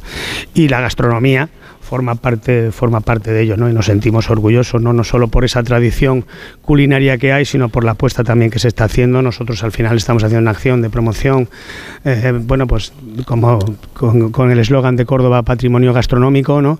Contamos con, cocineros estrellas Michelin y la verdad, bueno, que yo creo que, el auge también que está teniendo el tema de la gastronomía, bueno, pues está permitiendo que la gente, pues bueno, pues tenga a Córdoba como uno de los sitios, eh, bueno, pues estratégicos o, o de sus primeras opciones a la hora de planificar un viaje. Oiga, y con deporte, porque antes os ha contado Rebeca Marín los espacios de naturaleza, pero creo que hay pruebas de turismo deportivo que se están desarrollando en la ciudad, que ustedes apuestan cada vez más por esto. Bueno, yo creo que, en Córdoba lo que hay que hacer es una apuesta, una apuesta general y sobre todo tener una, agenda conjunta de las acciones que pueda haber en Córdoba. El tema del turismo para nosotros es fundamental, ¿no? sobre todo porque supone bueno, pues el, primer sector en, aportación al Producto Interior Bruto local y bueno, pues nuestro trabajo es potenciarlo cuanto más mejor. ¿no? Eh, es fundamental desestacionalizar ese, ese, turismo, no centrarlo como anteriormente pasaba, ¿no? que prácticamente se centraba en el, en el, mes de mayo, ¿no? sino que intentar bueno, que la gente pueda, pueda tener Córdoba como ese destino a lo largo de, todo el año. ¿no? Y bueno, pues eso, algo de los aspectos más importantes para poder conseguirlo, para incrementar esas pernoctaciones, para incrementar el gasto medio y tener un, turismo de calidad, es tener cuantas más actividades mejor. ¿no? O sea, nosotros, para nosotros es fundamental trabajar con el deporte, sobre todo además porque tenemos una, una ventaja. Hoy en día se habla mucho de sostenibilidad, de objetivos de desarrollo sostenible y una de las cosas que tenemos es que Córdoba tiene una sierra magnífica que permite llevar a cabo bueno pues un turismo también de naturaleza importante ¿no? que yo creo que hoy en día cada vez está bueno pues más en auge ¿no? hablando de naturaleza o de elementos naturales la vinculación de Córdoba con el caballo el turismo ecuestre que hay muchas actividades para realizar bueno, no se nos puede olvidar que las caballerizas reales de Córdoba son las caballerizas reales más antiguas de Occidente. Eh, eso yo creo que es algo importante. Como dato anecdótico, podemos decir que las caballerizas del Palacio de Versalles son una copia de las caballerizas reales de Córdoba, y que Córdoba es la cuna del caballo de pura raza española, ¿no? porque bueno, lo creó Felipe II, es una raza específica que creo y que nació, que nació en Córdoba. Yo creo que eso da una, bueno, un claro ejemplo de la importancia que tiene el sector ecuestre en, nuestra ciudad, algo que nosotros estamos potenciando con, con espectáculos como Pasión y Duende del Caballo, pero sobre todo con un montón de actividades en torno al mundo del caballo, no solo de pura raza española, sino bueno, pues hemos tenido concursos de caballo árabe, de hispanos árabes, y para nosotros el sector ecuestre es fundamental. Yo creo que bueno, pues ayuda a dinamizar también la ciudad de Córdoba y tenemos bueno, pues actividades relacionadas con el mundo del caballo durante todo el año. Claro, de eso sabe mucho Irene González, que es la que nos va a hacer aquí una ruta de turismo ecuestre, así que Irene, a ver, cuéntanos cómo es la caballería de pura raza española para ser considerada como una de las mejores del mundo. Bueno, creí que nunca me lo ibas a preguntar, ¿eh? hemos hablado de gastronomía, naturaleza, bla, bla, bla. Pues si nos queda media hora todavía. Pues es que el caballo de pura raza española mm, es un valor maravilloso. Eh, y es una raza que tiene más de 500 años. Se creó por el empeño de un cordobés, de Diego López de Aro, Sotomayor y Guzmán. Ahí es nada. Este noble era criador de caballos y dedicó gran parte de su vida a un único objetivo, que era la creación del caballo español. Es cierto que se lo mandó Felipe II, ¿no? que quería los mejores caballos, así que le encomendó construir unas caballerizas donde alejar a los sementales, comprar o alquilar las de esas eh, para que pastasen y criaran las Y lo más importante, seleccionar y comprar a su criterio las mejores yeguas y sementales. Y se puso manos a la obra, no solo porque se lo había encargado el rey, sino porque él estaba convencido del potencial de esta nueva raza. Así que Diego puso en marcha este innovador proyecto con la adquisición de 1.200 yeguas y sus sementales y eligió las de esas donde quería que, que pastasen. Además, compró el solar que estaba situado junto al Alcázar de los Reyes Cristianos que era nada más y nada menos que la sede del Tribunal del Santo Oficio, y empezó la construcción de las dependencias que iban a albergar el encargo real. Y así mm, Diego López de Aro fundó las Caballerizas Reales de Córdoba donde hizo una maravillosa labor de selección y mejora de la genética que dio origen a la raza de caballo andaluz. Entiendo entonces, ahora ya entiendo Irene, es lógico que con estos antecedentes Córdoba sea la meca para los amantes de los caballos. Pues yo diría que, es el epicentro mundial del caballo. Fíjate, hace unas dos semanas, como bien hemos, se ha comentado aquí, eh, se ha desarrollado la, la programación de otoño del caballo, que fue todo un espectáculo de belleza y maestría. En Otoño del Caballo se celebró el segundo concurso de caballos árabes de líneas españolas, la exhibición de pura raza árabe de doma vaquera, el 43 Campeonato de España de caballos árabes y el segundo Campeonato de España de cría y selección de la raza hispano-árabe, entre otras muchas actividades. Este maravilloso evento se celebró en los jardines del Alcázar de los Reyes Cristianos. Y espectáculo, yo diría que es que único, es de entrada libre hasta que se complete aforo, algo interesante, cualquiera puede venir a verlo. Así que yo creo que es un buen momento para apuntarlo en nuestra agenda para no perdernos la próxima edición. pues ya me lo apunto. Una cosa que hacer, el otoño del caballo. Vale, ah, que no quiero que se me olvide, apunta también, apunta. Eh, eh, es Cabalcor. Cabalcor. Es Cabalcor, que vamos a venir también. Es la Feria del Caballo de Córdoba que se celebra en el emblemático edificio de las caballerizas reales, que es una pasada. En la cuadra principal de las caballerizas se centraliza esta exclusiva feria que está enfocada a aficionados, a profesionales bueno, y también al público en general. En el patio de las caballerizas se desarrollan todas las actividades, concursos, espectáculos, como el concurso nacional de Doma Clásica, la Copa de España de Doma Vaquera, en fin, bueno, mm, mm, yo creo, la Melo, que es otro planazo que tenemos que tener en cuenta para volver a Córdoba y disfrutar de esta antiquísima pasión por el caballo. Pues ya me acabas de llenar la agenda, pero bueno, hasta pues que volvamos a disfrutar del otoño del pues caballo, de Cabalcor, ¿dónde pueden disfrutar de estos maravillosos equinos los oyentes que se quieran escapar a Córdoba aprovechando el otoño que se está aquí muy bien? Pues mira, apunta otro planazo al que vamos a ir juntos, eh, porque venir a Córdoba tienes que, venir a las caballerizas eh, reales, ¿no? Eh, que desde 1570 llevan criando caballos de pura raza española. Entonces tú puedes pasear por las caballerizas, yo lo recomiendo a las familias, a los niños y ver, bueno, pues eh, in situ el, los momentos que te da el caballo. Para que los oyentes se hagan una idea, las caballerizas reales han compartido escenario con la Escuela Española de Equitación de Viena, la Escuela Portuguesa de Arte Ecuestre y Le Cadre Noir, la Escuela Nacional de Equitación de Francia. Así que está entre las más prestigiosas del mundo y bueno, yo sí, sí, para mí, yo creo que para mí es una de las más importantes. Y creo que son imprescindibles para todos los que les apasionan los caballos y quieren conocer una de las razas más bonitas del mundo. Están muy cerquita, vamos, pegaditas al Alcázar de los Reyes Cristianos, muy cerquita de la mezquita catedral y a orillas de este magnífico mm, Guadalquivir. En tiempos fue un edificio militar. Ah, y en 1929 pues se, se- mm, lo nombraron Monumento Histórico Nacional. Tienen una gran historia, incluida un tremendo incendio que hubo en 1734 y que arrasó las caballerizas, pero bueno, Carlos III ordenó su reconstrucción y fueron propiedad real hasta el reinado de Felipe VII y después fueron propiedad del Estado. Y el ejército, bueno, fue encargado de continuar con la cría del caballo y algo muy interesante es que hace algo, mm, unos 20 años se transfirió la propiedad al Ayuntamiento de Córdoba. Y bueno, mm, hay que venir a verlo. Desde luego hay muchísimo patrimonio, como decíamos, vinculado al mundo del caballo, señor García Ibarrola. Sí, bueno, yo creo que bueno, ante esta magnífica exposición yo creo que no hay duda de la importancia que tiene el sector ecuestre en Córdoba, ¿no? Y además eso ha permitido que haya un montón de, bueno, pues de asociaciones, ¿no? De criadores, de pura raza española que vienen manteniendo esa línea que yo creo que es algo algo fundamental. Eh, bueno, yo creo que muchas veces es, es lo que tenemos que hacer, ¿no? Poner en valor las cosas, las cosas que tenemos y entendemos, igual que se ha hablado de la escuela, de la, de la escuela de Doma española de Viena, que se llama más Escuela de Doma española de Viena, que es patrimonio de la humanidad, igual que la charrería mexicana, que es patrimonio de la humanidad, yo creo que no hay duda que aunque no sea uno de los patrimonios claramente declarados, pero vamos, es evidente que sería un quinto patrimonio más de Córdoba sin ningún lugar a dudas. Que además tiene sus vínculos también con la cultura, con el mundo del cine, con la literatura. Pues mira, es que son, tan espectaculares estas, estas mm, caballerizas reales que bueno, en, su torre no te he dicho que está la sede de Córdoba Ecuestre, que es una asociación sin ánimo de lucro dedicada bueno, pues al monto de- del caballo y es mm, una asociación muy importante. Eh, y bueno, mm, eh, dentro de las caballerizas, eh, Vicente Aranda rodó la película Carmen porque simulaban la Real Fábrica de Tabacos de Sevilla, porque es que bueno, es una preciosidad.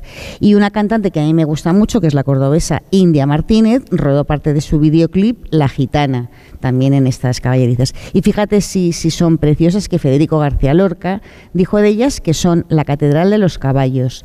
Y bueno, pues es que ya en, en la época califal albergaron más de 2.000 caballos y también es interesante señalar que la Biblioteca Universitaria de Córdoba tiene un fondo más que interesante, bueno, relacionado con el caballo, la equitación y el, el- el mundo ecuestre.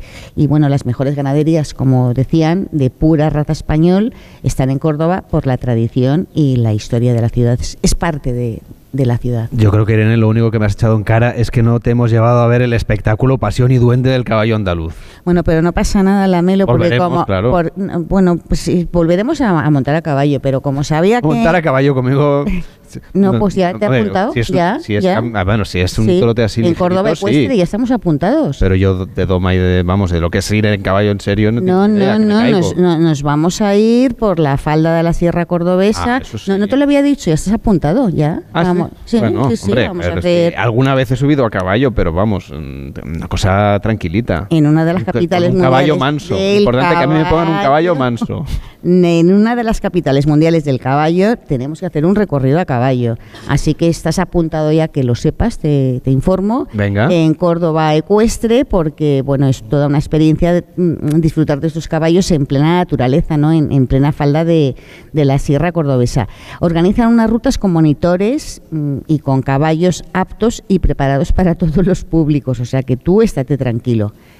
Y Yo no le voy a pedir a Manolo que me eche una mano, ¿verdad, Manolo? Que tú me ayudas con el caballo. Yo lo que haga falta. Men- menos también? montarme al caballo, lo ¿Tú que tú tampoco te quieras. quieres montar al caballo? Pues apañados estamos. De aquí no se borra, perdonadme, Hombre. de aquí, mira Manolo, ya te apunto también. O sea, Aquí Irene manda. Ya, Una- dice, una- tú al caballo, al caballo. Si lo dice Una Irene, entonces haremos un una esfuerzo. rutita, hombre, con monitores titulados, con caballos preparados para todos los públicos, o disfrutar de, de- de la naturaleza y, y del animal más noble que existe, o sea, le estáis los dos apuntados. Bueno, yo Eh, avísame con tiempo que me entrené. No, no, ya, ya estás, perdona, perdona Manolo, ya estás avisado, o sea, agenda. Tú ve preparándote. No Sí, solo sí. tienes que preparar la exaltación supuesto. de las saetas, sino que también... Agéndalo. Montar a caballo. Yo ya organizo en Córdoba Ecuestre y ya estáis apuntados. Señor García Ibarrola, ya que hablábamos de la exaltación de la saeta de la Semana Santa, todavía falta, pero la gente ya puede ir reservando. ¿Qué nos recomendaría usted para disfrutar de la Semana Santa cordobesa?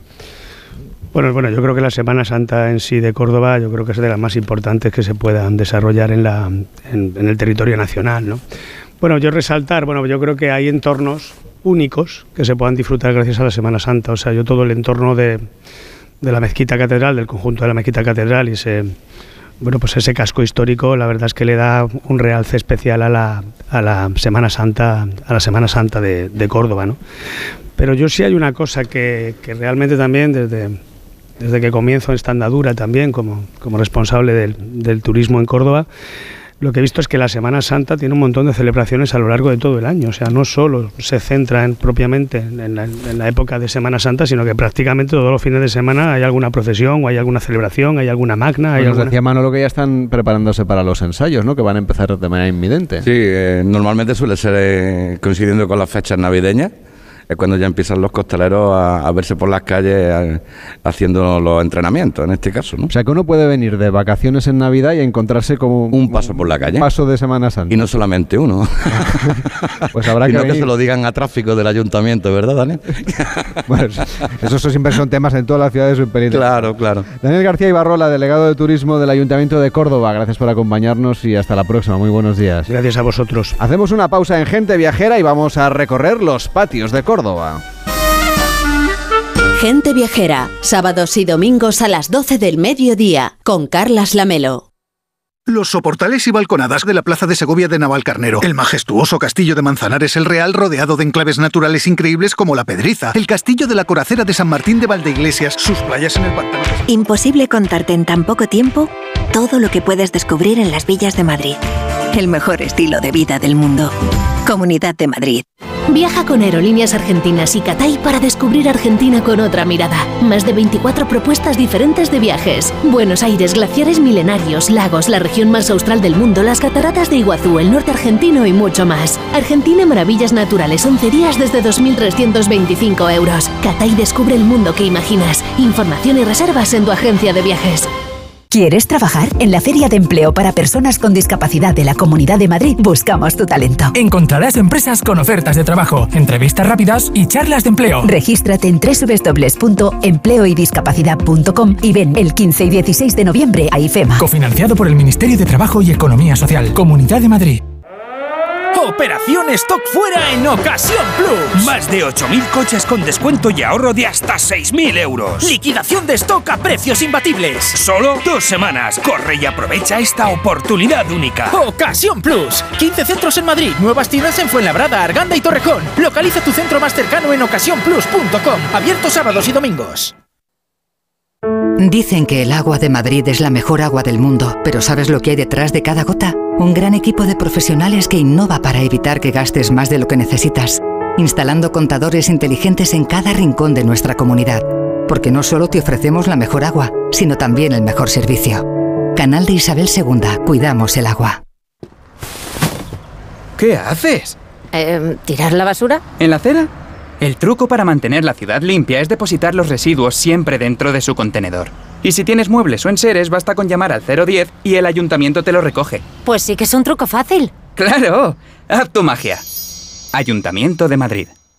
El Servicio 012 de Información y Atención al Ciudadano de la Comunidad de Madrid ofrece servicios como el 012 Apoyo a la Maternidad, que presta ayuda a mujeres embarazadas y familias, el 012 a tu lado, de apoyo psicológico ante momento de soledad o crisis, y el 012 Mujer, dirigido a mujeres víctimas de violencia. Servicio 012, un número para todo y para todos. Comunidad de Madrid. El único museo Picasso del mundo situado en un destino rural y rodeado de murallas medievales en Buitrago del Lozoya. La rica gastronomía tradicional de Patones de Arriba, un pueblo de cuento. El bosque finlandés, el monasterio de Santa María del Paular y el chocolate artesanal. Imposible contarte en tan poco tiempo todo lo que puedes descubrir en las villas de Madrid. El mejor estilo de vida del mundo. Comunidad de Madrid.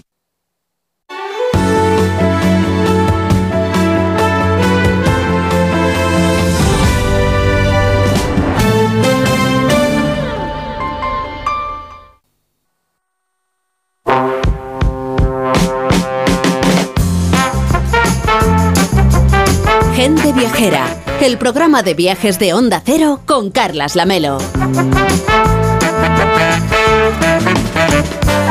Seguimos en Córdoba y anoche, mientras cenaba el equipo de este programa, Enrique Domínguez Uceta y Manolo Serrano tuvieron una elevada conversación sobre el mundo de la filosofía.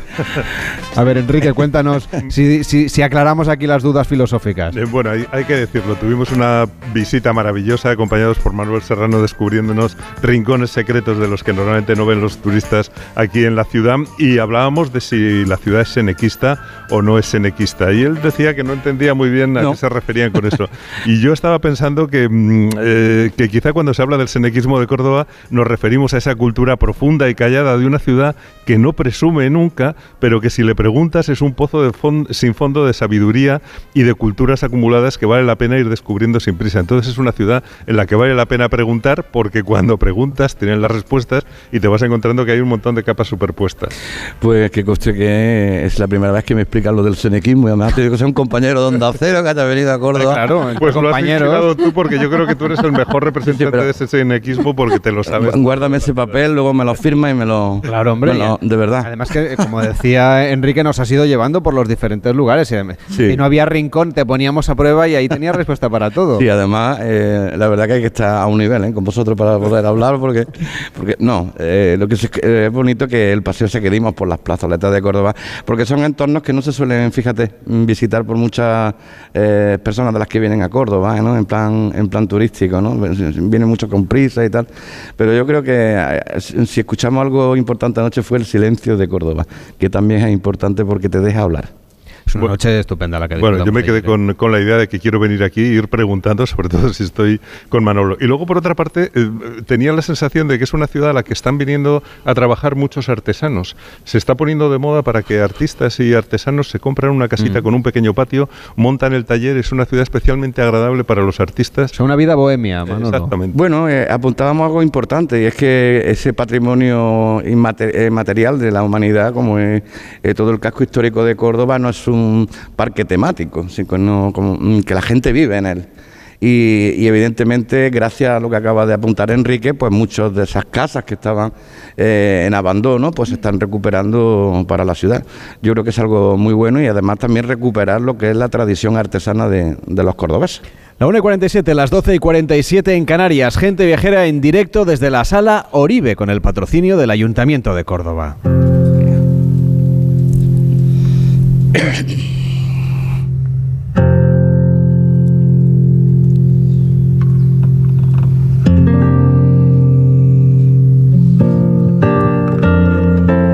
Y ahora con Irene González vamos a recorrer los patios. Irene, ¿cuál es tu preferido? Pues es muy difícil, Lamelo, porque mm, para mí el patio eh, viene a ser como un templo zen andaluz, ¿no? Eh, bueno, pues hay muchos en pleno barrio de San Basilio, que es casi peatonal, se pueden visitar. Eh, sobre todo no solo en mayo, sino en esta época eh, es una de las mejores. No me perdería el de la calle San Basilio 14, que era una antigua casa de vecinos, con ventanas al patio y un lavadero. Y tampoco me perdería el de la calle Martín de Roa 2, que es conocido como el patio de la muralla, porque en su pared, eh, nada más y nada menos, pertenece a, a la muralla del Alcázar Viejo. Y no me perdería tampoco el de Martín de Roa 7, que conserva intacto ese calor de vivienda vecinal, casi familiar, donde la vida se desarrolla, pues se desarrollaba en torno al patio, ¿no? Y bueno, el de la calle San Basilio 40, que tiene una estructura alargada, que se adentra hasta el último rincón de la casa y que todas por, por eso todas las habitaciones disfrutaban de la belleza de, de los patios. Y, pero sobre todo la Melo yo recomiendo recorrer sin Google Maps, sin prisas, las callejuelas y placitas, pues de una forma lenta, tranquila, como nos llevó ayer Manolo, ¿no? Porque hay muchísimo por descubrir. Es un mundo para los sentidos, porque el color, el olor y los sonidos de las fuentes y del agua te atrapan. Eh, bueno, aquí los romanos, los árabes y los judíos dejaron su huella, pero muy marcada, ¿no? Pues tanto en la arquitectura como en la gastronomía y en los rituales y, y en los patios. Miguel Ángel Rodal, ¿cómo está? Muy buenos días. Es el, es el presidente de la Asociación de Amigos de los Patios Cordobeses. Ayer su patio de la calle San Basilio fue uno de los que pudimos visitar, es uno de los más conocidos de Córdoba, que incluso los Reyes también visitaron hace unos años y que acoge viajeros todo el año. Es de los que está abierto siempre, ¿no? Sí, está abierto todo el año, gratuitamente. No es como otros que pasan factura a todo el visitante. Nosotros lo tenemos gratuitamente todo el año, los 365 días de cada año y bueno, pues la gente disfruta. Y una de las cosas que me vaya a permitir que reivindique es este servicio que le estamos dando a la ciudad de Córdoba, que no se lo da a todo el mundo, porque tener un patio abierto 365 días del año. ¿Su trabajo les en da? Función, en función de, de, la época que estamos de, de tiempo, en primavera no hay igual tenerlo en primavera que en otoño, que en invierno, que en verano, pero se hace gran esfuerzo, un esfuerzo muy grande que está haciendo la asociación, la cual yo presido, como bien habéis dicho, pero Córdoba, eh, sobre todo el ayuntamiento, no te reconoce esa labor que está haciendo, porque una vez que termina el concurso, los 15 días de concurso, cerramos la puerta y hasta el año que viene. No, no, aquí se está trabajando todo el año para darle ese servicio a la ciudad de Córdoba, para que todo el visitante se lleve todo el año un rincón, un patio, que con todos mis respetos, y no soy yo quien para decirlo, pero está muy bonito y creo que, que pudiste... Lo vimos ayer, lo vimos ayer. Me contaba que, por ejemplo, sobre ese esfuerzo para poner, que la gente se haga una idea concreta, solo en regarlo dos horas, ¿no? Cada día. Bueno, en verano tres te dije. Tres. Porque lo sufro yo, que me toca regarlo a mí. Entonces, con los rigores del mes de agosto tiene claro, que ser pero, duro el trabajo. Pero claro, la, el jardinero tiene que irse de vacaciones también, tiene que descansar por lo menos dos semanas al año y claro, la junta directiva están todos muy ocupados. Aquí le toca al presidente. Y como ya te decía, yo llego a las 7, 7 y cuarto y hasta las 10 no me voy.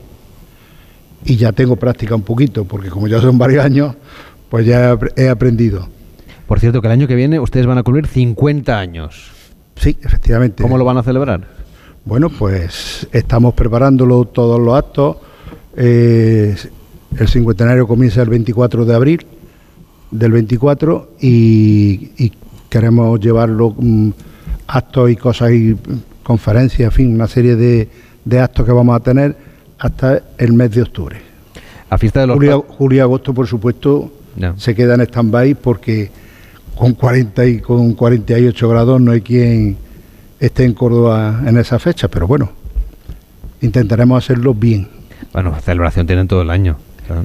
Bueno, pero lo que no puedes es tirarte un año entero haciendo cosas, sino hay que acotarla y a buscar la fecha la adecuada. Vamos a empezar, aunque no se cumplen hasta el 24 de abril, como he dicho, pero en el mes de marzo ya vamos a tener actos. Bueno, me, antes, en enero. En enero se van a, a presentar ya los actos. También nos acompaña Rafael Barón, que es presidente de la Asociación de Patios, Rejas y Balcones, Claveles y Gitanillas. ¿Qué tal está? Muy buenos días. Muy buenos días. Decíamos que hay que destacar el valor de la gente que cuida los patios, que es muy relevante y muy importante para la ciudad desde el punto de vista turístico y también patrimonial, ¿no?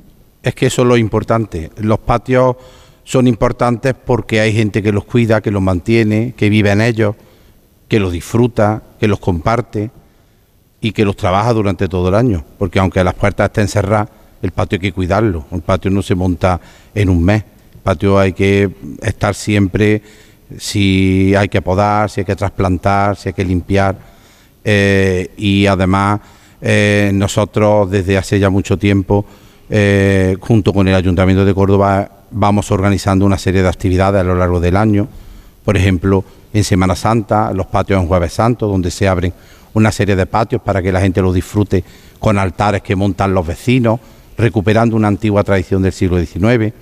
Ahora se acerca la Navidad y volveremos a abrir los patios. Tienen los belenes, ¿no? En Navidad, que creo que fue una idea un poco suya. Bueno, yo lo propuse a la asociación y la asociación lo vio bien y lo pusimos en marcha. Y la verdad que ya se ha consolidado y ya ha creado un, un, una fiesta de los patios en Navidad que todos los años pues participan entre 30 y 40 patios que abren sus puertas para que la gente lo disfrute, decorados de Navidad, unos tienen belenes, otros tienen el árbol, compartiendo los dulces, los pestillos, los roscos, los mantecaos. El O sea, que de alguna manera tratan de recuperar también esa esencia del patio como punto de encuentro de la- los vecinos, de la gente que vive alrededor. Es que eso es lo importante, porque los edificios están bien, pero al fin y al cabo un edificio eh, que hay en cualquier arco, de- de- en cualquier ciudad del arco mediterráneo, hay casas con patio. La esencia de Córdoba es que los vecinos, las vecinas, que empezaron a vivirlo en el siglo XIX, compartiendo pues las pilas, los pozos, las cocinas, los retretes, con una pequeña habitación, el patio al final era la sala de estar de la vivienda. Y esa convivencia es la que le ha dado esa esencia al patio cordobés, ha hecho que los vecinos los decoren porque los vivían, porque los disfrutaban. Y ha hecho que la UNESCO en el año 2012 los protegiera con esa declaración inmaterial de la humanidad. Lo que protege es la forma de vida en el patio, la convivencia, el compartirlo no el edificio, el edificio ya está protegido gracias al plan urbanístico de la ciudad de Córdoba, ¿no?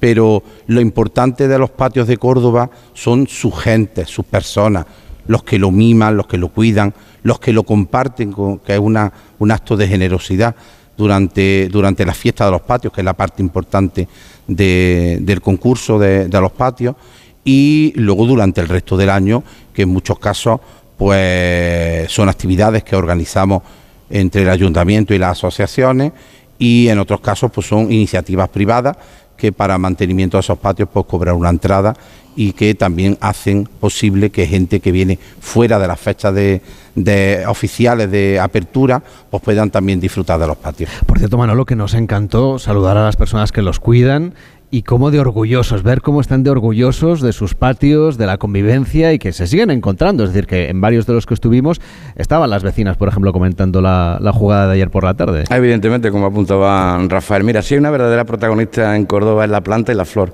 En torno a esa planta y, y la flor que nació en los patios precisamente para tapar esconchones en, en la- en las paredes, si no puede Rafael eh, también lo comentaría.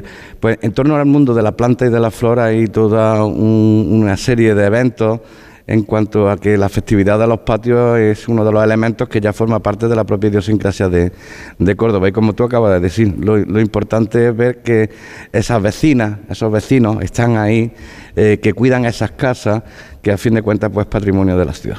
¿Y cómo vivís vosotros, los que vivís en Córdoba, esa fiesta de los patios? Bueno, pues sobre todo siempre con ilusión, evidentemente, y con cariño, porque eh, en Córdoba, a fin de cuentas, y, y creo que la expresión no, no es baladí, es, eh, es un pueblo, un pueblo en donde nos conocemos prácticamente todos y sabemos de nuestras vidas. Y aunque tenemos heredado de los judíos vivir de puertas hacia adentro, lo que está claro es que la ciudad se abre de puertas hacia afuera cuando llegan los patios.